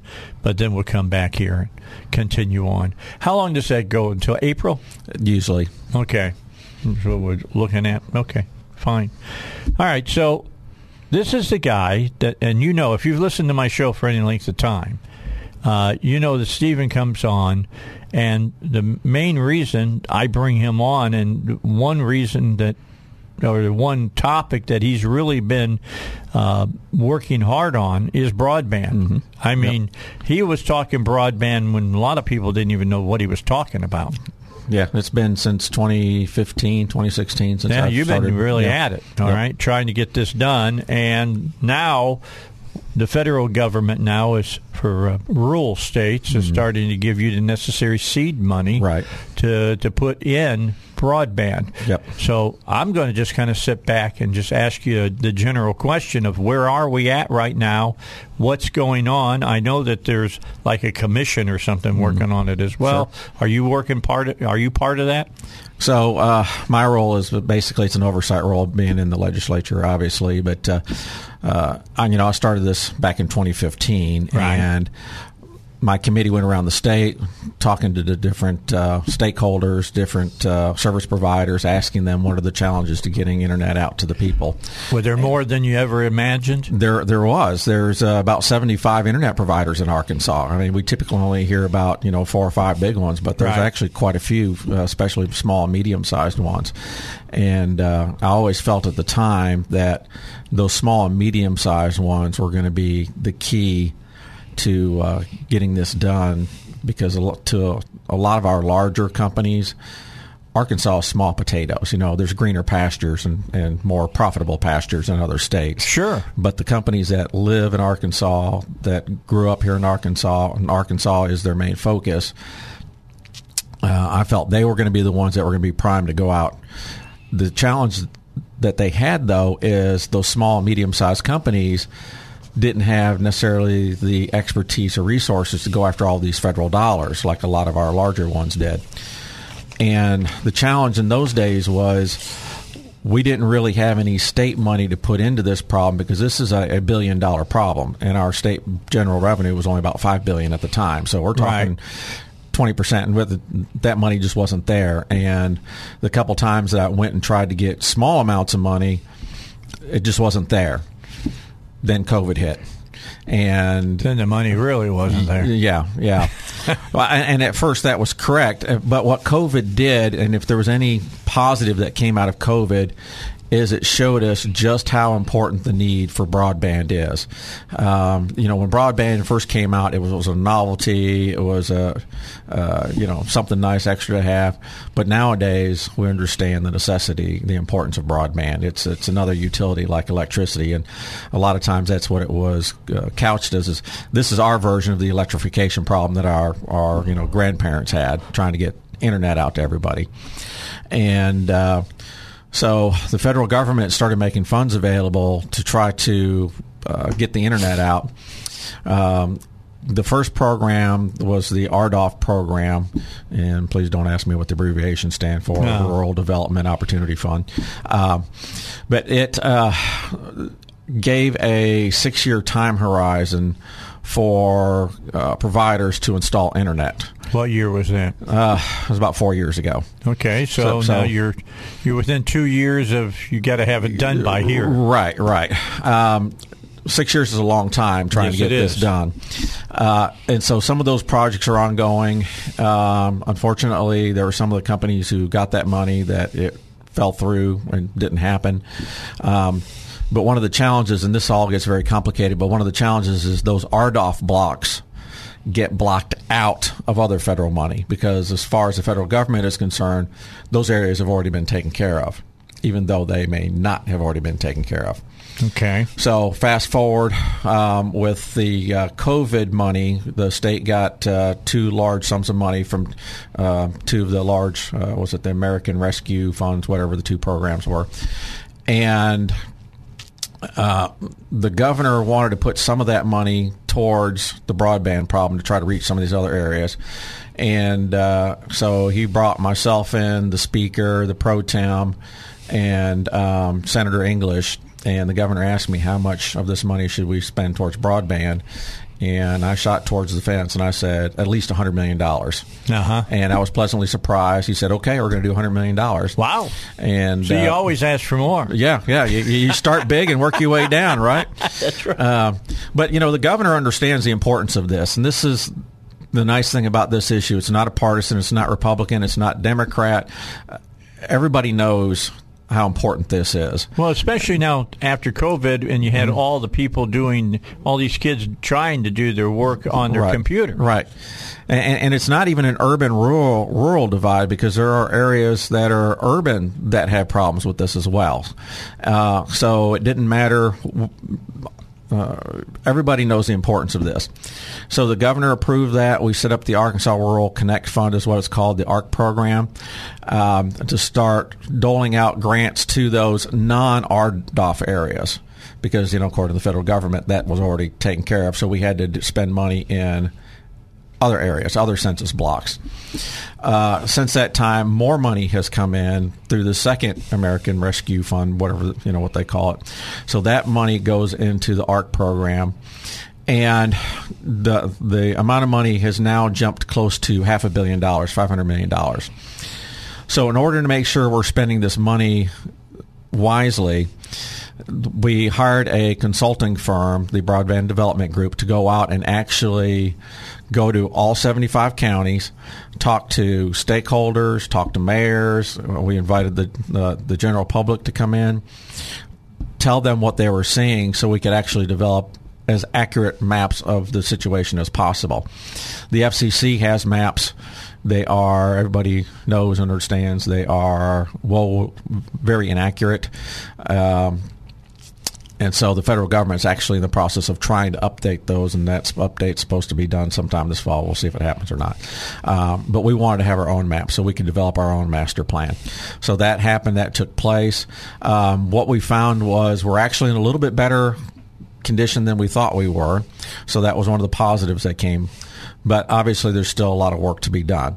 And so by having that updated map, those updated uh, resources, we can now target where we're sending our dollars to make sure we're getting our biggest bang for the buck. Um, so that is ongoing. So to date, like I said, we've spent over four hundred million dollars. Um, I've got a list of projects here if, if, that's something y'all want to go into, and I can tell you some of the areas where that money has been spent. Um, the last number that I've got is since this money has come in, we have added broadband to over forty thousand households, um, and the push here has been for fiber. Uh, is is that okay? Let me just break in because we're going to have to take a break in, in sure. just a second. But let me just ask this question. I live in Cabot. Mm-hmm. All right, they're putting down uh, the sleeves mm-hmm. for fiber right, right now. Mm-hmm. Uh, is that part of what we're talking about here? Probably, yeah. Um, I mean, it's going on all over the yeah. place. And, and and one of the challenges that that brings up, which is kind of a slightly separate issue, is finding the people to install the fiber because we've got all this money to do it. Now it's a matter of finding the fiber and then finding the talent in order to get all this installed because all these companies are competing for each other for that same talent pool. Uh, so that's slowing things down maybe a little bit more than, than we would otherwise. But yes, I mean it's there are projects happening all over the state. All right, let's take a break. Stephen Meeks is with this state representative out of the Greenbrier, Greenbrier area. Yep. And uh, he'll be back with us and uh, be with us for the hour. We're going to talk more about broadband. That's a big, big deal for the state of Arkansas. I'm just telling you, it's a huge deal, and we'll uh, discuss it. And uh, they're going to have to make some decisions coming up in the beginning of next year. So they're the caucus is getting together and putting together what their game plan is mm-hmm. going to be. So we'll talk about what is that when we come back on the Dave Elswick Show. 18 minutes after 9. Don't forget about Pat Davis. He wants you to save money on your health insurance. I mean, are you tired of uh, going to the doctor and you got, number one, you got to buy a, you got to pay a, uh, you know, a, um, what I'm trying to think of here. You, you got to pay copay first uh, to get in to see the doctor, and then after you see them, Uh, you're expected to pay for the the time that you spent with the doctor because you have a deductible you have to meet. So what good is it to spend, you know, six, eight thousand dollars a month for health insurance if you never touch your health insurance because the deductible is so high before you get into using your health insurance. Pat Davis can explain this to you and help you uh, not have to take so much money out of your own pocket. In fact, sometimes get checks back from your doctor and get checks back from the uh, you know the care center you're you're seeing or or the hospital you're going to. Uh, call him and talk to him about this. 501 605 6935. Here's another thing you'll find, you'd be nice is if you knew what the cost of the process was. There's, you're supposed to be able to do that now. Under Trump, they passed a law. Not all hospitals are following it yet. Uh, yourhealthplanman.com is uh, where you can reach him online. I highly recommend you call him today and start saving some money. All right, so let's get back to this topic about broadband. It's a really important topic. I can't I can't say that enough because I remember when Stephen first attack this problem. And it, I remember you talking about, you know, trying to get cable into areas where uh, rock was yep. and things of that nature, and how difficult it was mm-hmm. going to be to string the cable. Uh, have we come up with answers of how we're going to do that? Yeah, you know, kind of going back to that, uh, parts of that that people don't understand is it's not just bearing it, which you know ultimately that's the best. But sometimes through those rocky areas, you're stringing it on poles. Right. Well, there's actually fees that go along with that that, that get paid to the utilities, and there was a huge blow up about who should have right to those poles, what safety protocols, and there was a huge fight over at uh, the Public Service Commission over yeah. over that issue. And so, there's a lot of this stuff that happens in the background that generally the public doesn't see. That's all involved in this. Um, but uh, um, we've seen since that time uh, the uh, co-ops out in the rural areas have gotten really involved and are putting in fiber. First Electric? Yeah, I, I don't know if them specifically, okay. but but I know uh, out of the 17 co-ops in the state that uh, many of them are now installing fiber in their areas to get, get it out to their homes. Uh, so they're a, a, new player that wasn't in the broadband space just a couple of years ago. So maybe you won't have to spend that money in those areas. That's true. Yeah. Um, the uh, so like I said to date. Um, we've got about four hundred million dollars in investments going out. Uh, we could see an additional billion dollars uh, come with the this next round of federal programming. Uh, so, I, you know. I don't know that it'll get us all the way there, but it should get us real, real close.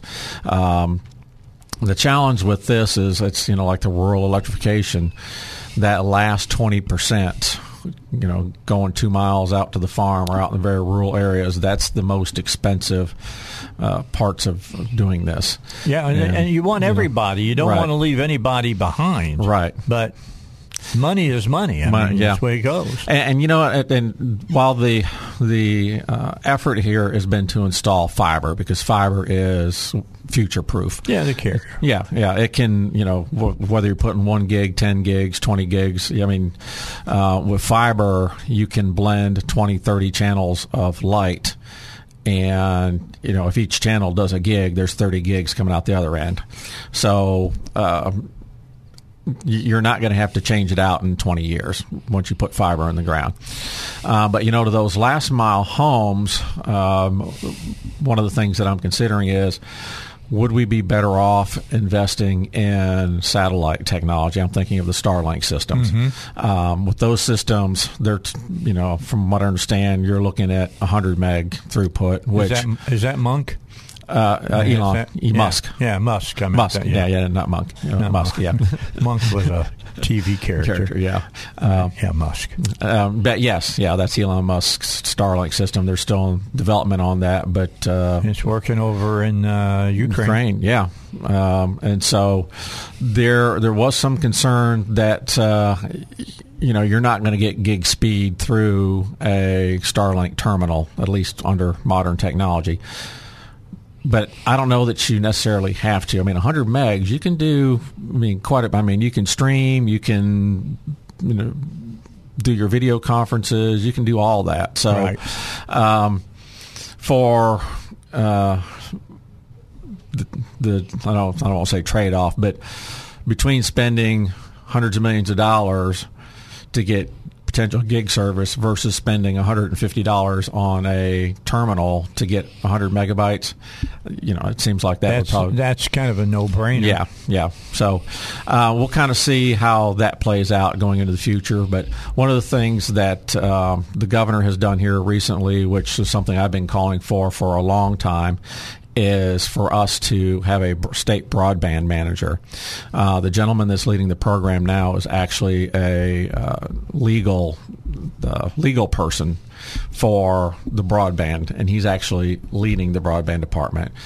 And what I've said is we always we need someone to be that leader, that visionary, because these maps that we develop, as soon as we develop them, they're going to be outdated as we're doing. So we need someone who's keeping an eye on that, someone who is being proactive and going out and talking to all these internet service providers, letting them know, hey, this resource is available, that resource is available, and helping them get those resources.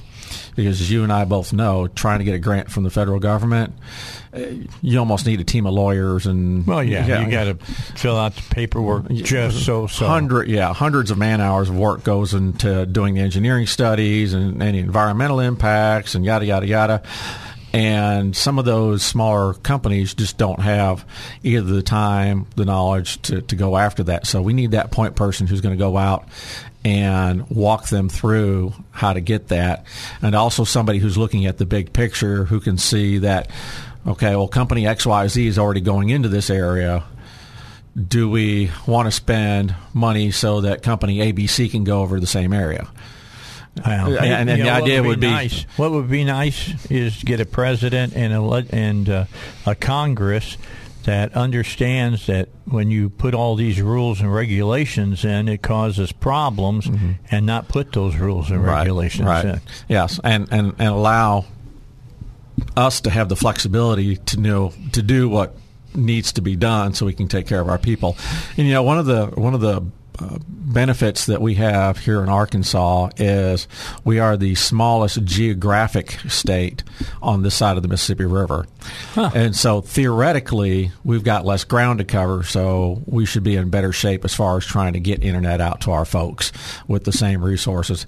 Uh, you know, a lot of people don't know this, but Arkansas was the sixth state in the nation to get all of our schools connected to high speed internet. And we have some of the best uh, connection rates to our students of any state in the country. Uh, the challenge, of course, as COVID pointed out, was they don't have it at home, and that's what we're trying to fix. All right. So keep those thoughts in your mind as we take a break. We got to get the news, the local news here at the bottom of the hour. Then we'll return. Our guest is State Representative Stephen Meeks from the Greenbrier area. More about broadband.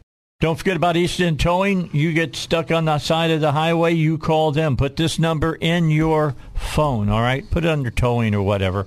Uh, 501 888 8849. 501 888 8849.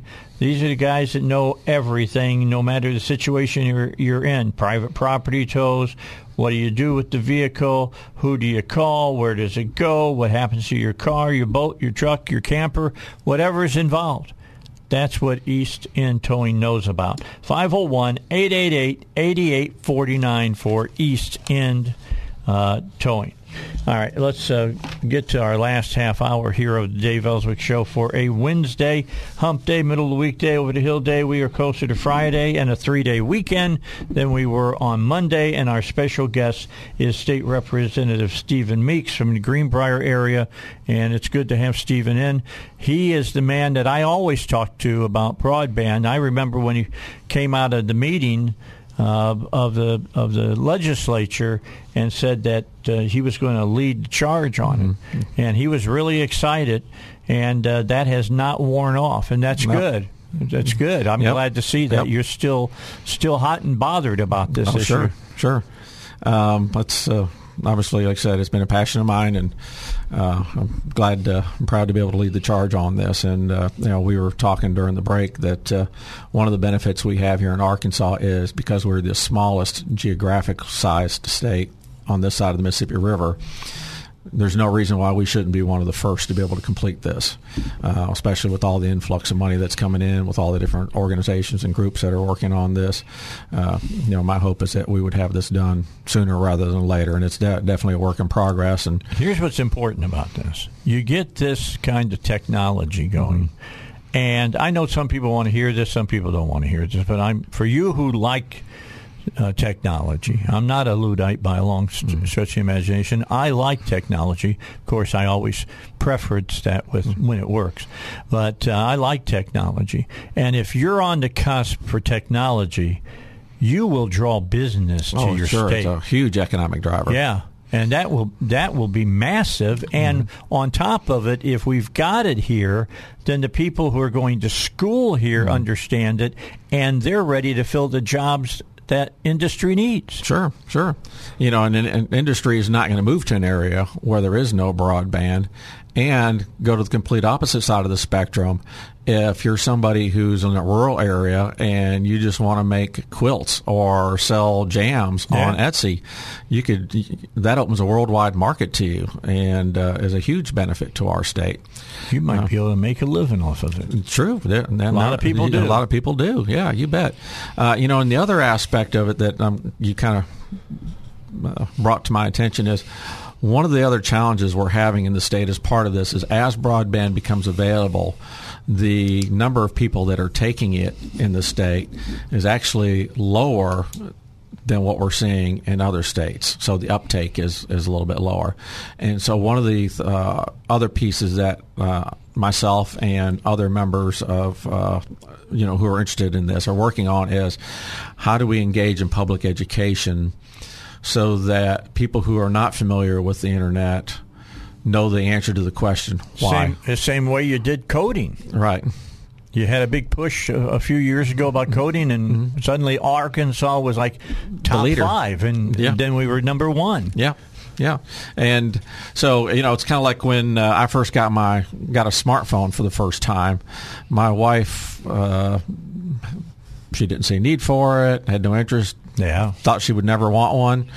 Well, then Now I made she- her. Now she's got one. Then I made her get one. Yeah, exactly.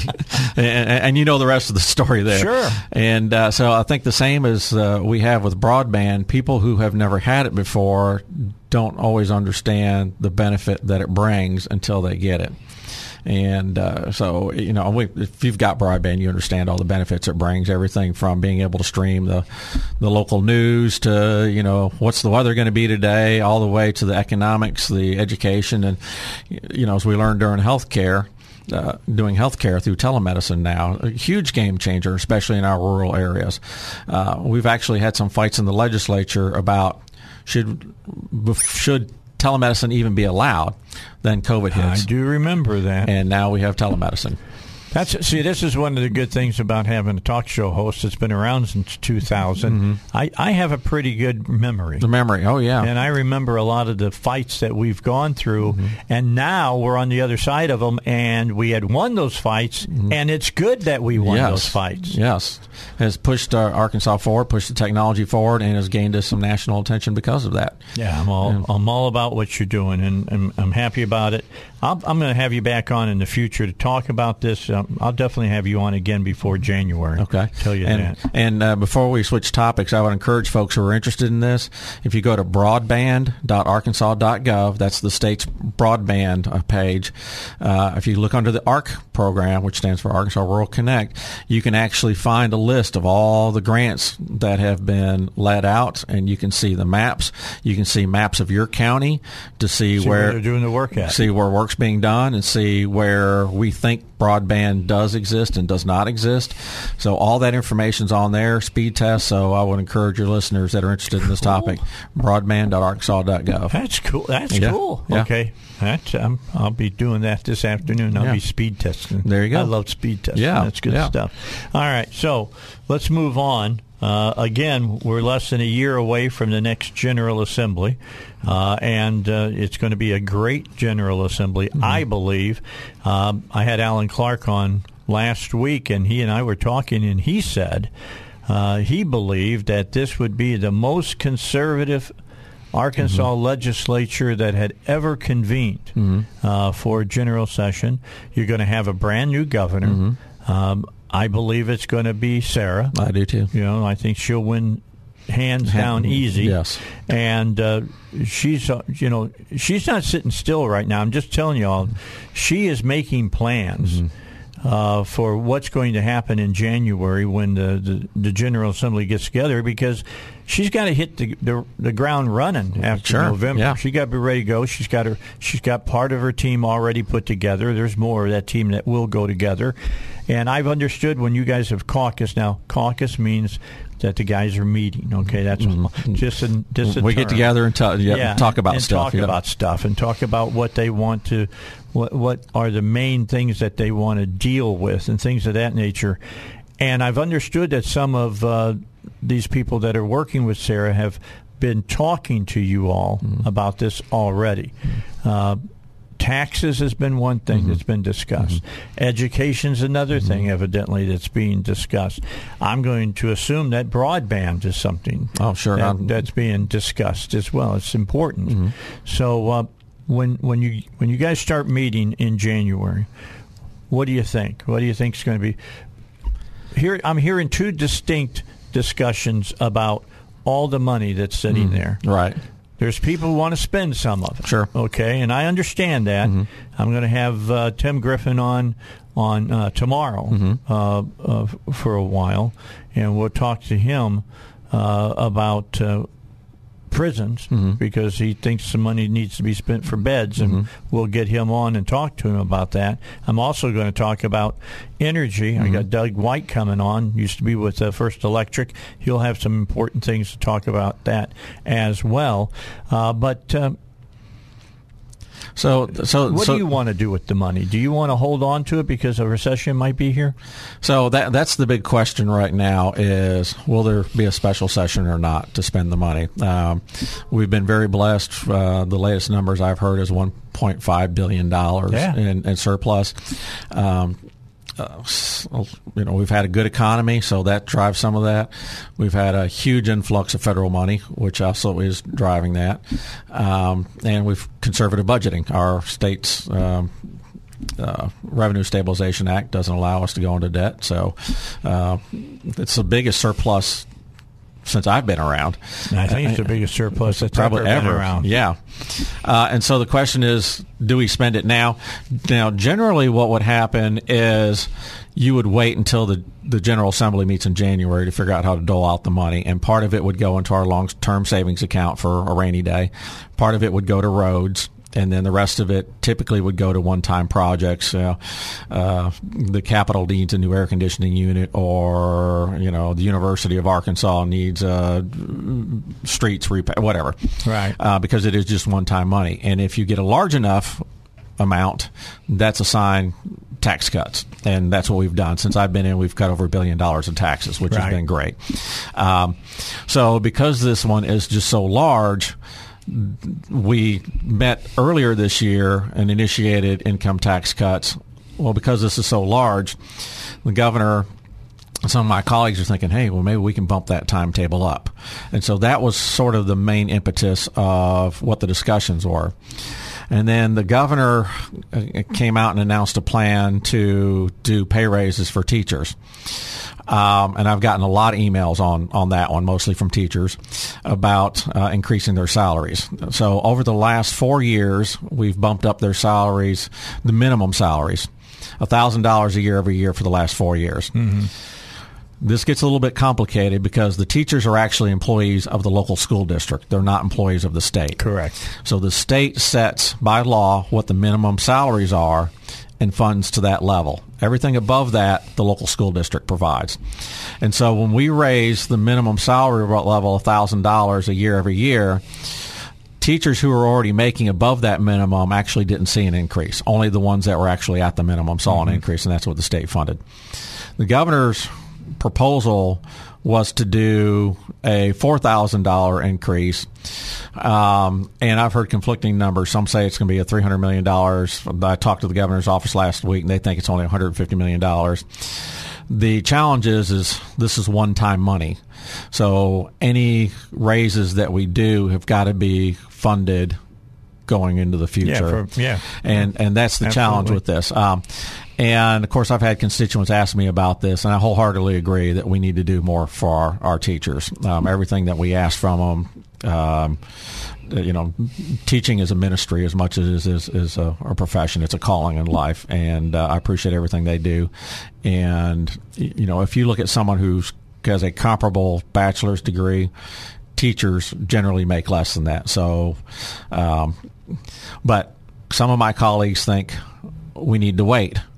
Okay, I want you to hold your thought. Okay, hold that All thought. I got to get a break in. Uh, you want producers Don't, don't want to make them mad. I mean, yeah, you don't want to get Heidi on your Yeah. back. I'm just telling you. All right, we'll take a break. We'll come back. Stephen Meeks is with us. We're into an interesting discussion here about you know teacher salaries and things. Come back. Stay with us. The Dave Elswick Show. Hey, let's so let's come back. Let's let's talk about uh, a, a a philosophy and a reality here, and that is if they if they start building things, building things is well and good, mm-hmm. but after they're built, you got to take care of them. Sure. So there's additional money, just mm-hmm. as you're saying. If Right. you if you give teachers uh, a thousand dollar raise and it's the school district's got to come up with that money again, mm-hmm. now it's going to impact their budget. Right, right. Yeah, and a lot of the you know the, the larger school districts can handle it, but a lot of the small ones, and especially in the poorer areas of our state, just can't. And so, any pay raises that we look at, we've got to keep that in mind. What is going to be the impact to the local community, uh, to the local school district, and so, uh, my understanding under this proposal is the state would bear the full cost of that to try to protect that from, from being a reality. Um, but the challenge is, right now, there's only an idea out there. There's not a bill. And so, some of my constituents have asked me, do you support this? And it, it, it may sound like I'm being evasive, but I've told them I can't take a position on it simply because there's not anything in writing. There's not an actual bill for me to take a position on. And what I don't want to do is say, yes, I'm supportive of this. And then governor calls a special session and we get a bill that is something entirely different or something that has something that's going to be detrimental to the state, to the teachers, or, or whatever that I can't support. And now all of a sudden, I'm one of those turncoats, liars, flip floppers, mm-hmm. and so I've learned John Kerry. Yeah, exactly, so, exactly. um, and so I've I've learned through bitter experience wait until there's a bill and then I can be definitive about whether I'm going to support that's it. That's good. and that's what I would just tell my constituents. Yeah. And, and, you know, do I support the idea that we need to do more for our teachers? You bet I do. I'm actually, you know, as Dave knows, I've got a portable planetarium system and science program that I take to schools around the state. And mm-hmm. so I probably visit more schools in Arkansas than any of my colleagues do because of that. And so I see firsthand what our teachers do. And they have, you know, I have their backs, full support. If we can do a pay raise, you bet I'm all for it. But until I actually see what's written down, the responsible thing for me to do is to say yes, I support it, but I can't say yes, I'm going to vote for something that doesn't exist yet. Yeah, you don't, it, it, you, you don't know what you'd be voting for. Exactly. Well, here's my whole take on a special session. By the time that the governor could get it done, mm-hmm. it would probably August. be August, probably before We're he would call five it. Five months from a brand new administration, mm-hmm. we don't need it. Right. I'm right. sorry, you just don't need it. Right. Take that time to study a little bit more, mm-hmm. uh, prepare, and talk to the new governor mm-hmm. and see what she wants to do. Right, right, and that seems to be the feeling of a lot of my a lot of my colleagues. Um, I'm of the mind I think there's great wisdom in waiting because of inflation, recession. Mm-hmm. Um, but by the same token, if the governor calls and we have the opportunity to lower some taxes and to help our teachers out, so be it. All right. Yep. Let's see. So we'll, we'll see what happens there. That's that's a big question mark. Nobody knows the answer to. But I will say, everybody I've had on, mm-hmm. now that I'm back to having this nine o'clock mm-hmm. hour, everybody has said no special it's session. thing to but do is to that's wait. not for them. They, they, they say, look, Dave, I can say that. I believe that, but it's up to the governor. It's up to the governor. Yep, governor has the authority. So if he calls a special session, we'll have a special session, and and if he doesn't, then we'll wait until uh, the general session in January to decide how to spend the money. Here, I'll ask the question. So when it's when do they start visiting Iowa? Exactly. All right. I'm Some of them already I'm have, I'm sure. Yes. I'm sorry, Governor, but it's that's true. Don't please don't try to pave your way to the White House by spending money here in the state of Arkansas. I I, I just don't want to see that happen. With that said, let's uh, we got just a few moments uh, left, and one of the things that I'm hearing, and it really gets me excited. I got a scarf that hangs up. It says National School Choice. I have one Week. of those. Do you have one of those? I have one of those. Yeah. Okay, so I have that hanging up here. Lori brought it to me. Uh, she has fought so diligently for she school has. choice. We've gotten little things done. But it seems to me, from what I'm hearing, that the new governor, Sarah, and the new legislation uh, legislature that's coming together has a major appetite mm-hmm. for school choice. And may do like they did in Florida and what they just did in Arizona. Yeah. Let the money follow the student. Mm-hmm. I'm excited about that. that. People just don't look if if you're dragging around at 49th or whatever. Right. You got to do something different because what you've been doing hasn't been working. Sure. Yeah. Yeah. Um, and when I'm looking at these primaries, when with these Republican primaries, I don't know about you, but seems to me that the school choice That's candidates are the issue. ones that are winning. It's a main issue, especially really with is. what we've seen in some of these other states about. Uh, parental uh, involvement in the schools and being blocked access and I read something the other day that one of the New England schools charged a parent $47,000 to have access to the curriculum. Yeah, that was because they just wanted to use FOIA. Yeah, I mean that's crazy. Yeah, you know, so uh, can't do that in Arkansas. No. There's laws against it. Right, uh, but these candidates that are defending parents' rights and access to schools, they're the ones that are winning. So yeah, hopefully that uh, the new General Assembly coming in will be uh, more amenable to uh, doing something along these lines. Last thing I'll say about COVID, a good thing from it is because parents saw what was being taught sometimes in the curriculum, and they were going, "What? Mm-hmm. Yep, yep. you know what?" Yep. And, and, you know, we can try to outlaw things like CRT, and, and this was kind of one of my biggest concerns about the whole thing. We could outlaw something called CRT, but the left would just relabel it as something Yeah, else. changed a different name. Yeah, and then it would completely skirt the whole law. And so, how do we best defend against that? Is by parents having access to what's going on in their child's education. I'm with you. I'm with you, Stephen. Pleasure having you back in here. Yeah, do tell been your, too long. Tell you, tell your brother I said hi. Will do. You know, David. Is he still working on uh, on uh, sex trafficking? Uh, no, he's actually working for the foster care system now. Okay, all Yep, right. yep. I need to get a hold of him, and, and we need to get some people on to talk about that Mm-hmm. because with the border being wide open the way it is, it's a terrible, terrible problem in this country. Definitely, it really So- is. something we need to. Yep. All right. We'll do, we'll get this together again. Yeah, I enjoyed the visit. It's been- been Yeah, too it's Always long. good. Always good. You're a straight shooter. I like you for that. Well. Stephen Meeks in, state representative, and from the Greenbrier area. I'm done for today. I'll see you tomorrow. We'll have the lieutenant governor on. We'll have Doug White on. We'll have a lot of other people on. Will Joe and Ducka be around? And that's all going to happen at 6 a.m. here on 1011 FM. The answer.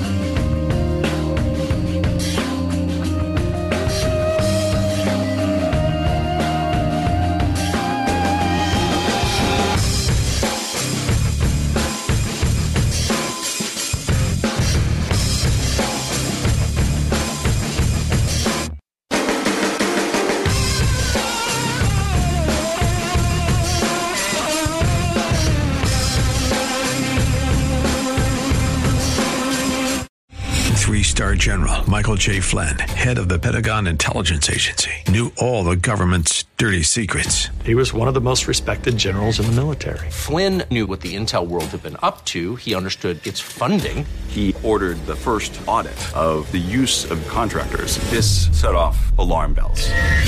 The explosive new documentary, Flynn, Deliver the Truth, Whatever the Cost, uncovers the facts behind this scandal. Flynn told the truth. He was the most dangerous person for Donald Trump to hire. I find out the worst enemy that I'm going to face in my life is right here in America. They took my assessment and they wanted me to change it. And I was like, I'm not changing it. They had to get rid of Flynn.